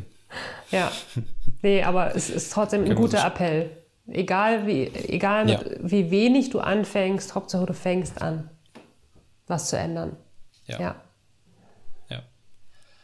Ähm, ja, ich würde dir gerne eine, eine, eine, ja, ich würde die Abschlussfrage ja, stellen, wollte ich sagen. ja, ja. Ähm, und zwar genau vor dem Hintergrund, dass, so, dass wir jetzt so viele Sachen besprochen haben, die man ändern kann. Was glaubst du, wie hoch ist denn der Anteil wirklich, den die Gene daran beteiligt sind oder Schuld haben, dass man diese Krankheit bekommt? Also ich stelle an der Stelle auch jetzt nochmal vorweg, ich bin kein Arzt, ich bin kein Wissenschaftler, das ist nur meine eigene Meinung, ja. die ich repräsentiere.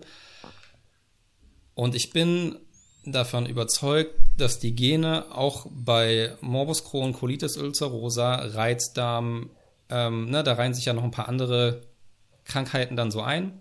Wenn wir dabei jetzt bleiben, würde ich sagen, dass die Gene nur einen sehr, sehr geringen Einfluss darauf haben, weil der driftigste Grund für mich ist einfach ein Blick 100 Jahre zurück. Reicht schon. Ich muss nicht 5000 oder 5 oder 1000 Jahre zurückgehen. Ich gehe einfach nur mal 100 Jahre zurück und guck mir mal an, ähm, was es so für Krankheiten gab und gucke mir 100 Jahre später mal an, was es so für Krankheiten gab und gibt. Und ähm, Zivilisationskrankheiten ist, glaube ich, auch noch ein ganz gutes Stichwort. Ja. Und das hat auch, glaube ich, einen sehr, einen, einen sehr driftigen Grund, warum es Gegenden, großflächige Gegenden auf der Welt äh, gibt, wo einfach niemand Morbus Crohn hat. Da hat auch niemand Colitis ulcerosa. Und zwar nicht, weil es irgendwie kein Arzt diagnostiziert, nein, weil die Leute es einfach nicht bekommen. Mhm. Und deswegen glaube ich halt einfach kurzum, um die Frage dahingehend zu beantworten, dass äh, vor allem äußere und auch Umweltfaktoren, nicht nur das, was ich selber beeinflussen kann, sondern auch Umweltfaktoren, Luftverschmutzung etc. Ja. etc., alles, was so dazugehört, ähm, oder Dingen, die man vielleicht äh, so ausgesetzt ist, dass auch das viel, viel mehr dazu beiträgt und halt natürlich auch das, was man mit seinem eigenen Körper macht und was man da so reintut, ähm, einen wesentlich größeren Einfluss haben. Also ich glaube, das würde ich zumindest so unterstreichen wollen, ähm, dass es zumindest größer ist. Würde ich so unterschreiben. Ja. Genau so, ja. Mhm. Ja, mehr würde ja, ich gar nicht dazu dann, sagen. Also ähm, das hast du, hast du schön zusammengefasst, wirklich. Ja, dann ähm, lass uns das doch auch dann als Schlusswort nehmen. Und dann lassen wir das so stehen. Und ähm, ich bedanke mich nochmal ganz recht herzlich für dich. Äh, ich bedanke mich nochmal recht herzlich bei dir für deine Zeit, ja, äh, für deine wahnsinnig äh, spannende Geschichte, die du erzählt hast, die sehr, sehr breit gefächert ist und ähm, was ich hoffe, ähm, dass sich der ein oder andere, der das jetzt vielleicht hört und der vielleicht auch ähnliche Wehwehchen hat, ähm, nicht sofort anfängt, sein Leben von heute auf morgen umzustellen, weil das wird in den seltensten Fällen funktionieren, aber Fangt an zu lesen, fangt an zu recherchieren, setzt euch mit eigen, setzt euch mit, setzt euch mit eurem eigenen Körper auseinander ähm, und das so gut es geht. Ja, die Informationen sind für alle verfügbar heutzutage. Ja, das stimmt. Das ist, ähm, ich muss noch nicht mehr mehr in die Bibliothek laufen, Richtig. um mir irgendwie Fachliteratur auszuleihen. Kann ich alles online machen. Ich kann mir Richtig. Bücher digital kaufen. Ja. Eine Fingerspitze entfernt, das Wissen. Also, ja, leg los. mhm. Es liegt auf der Straße. Man muss es nur aufheben. Auf der digitalen Autostraße. Tastaturstraße, genau. Bevor ich jetzt noch, genau, bevor wir jetzt noch mehr Unsinn hier erzählen und ähm, das Cannabis vielleicht noch intensiver seine Wirkung entfaltet, ähm, bringen wir das Ganze, glaube ich, jetzt zum Ende. Clarissa, ich bedanke mich. Vielen Dank. Vielen Dank, Jonathan. Bis bald. Ciao, bis bald. Ciao.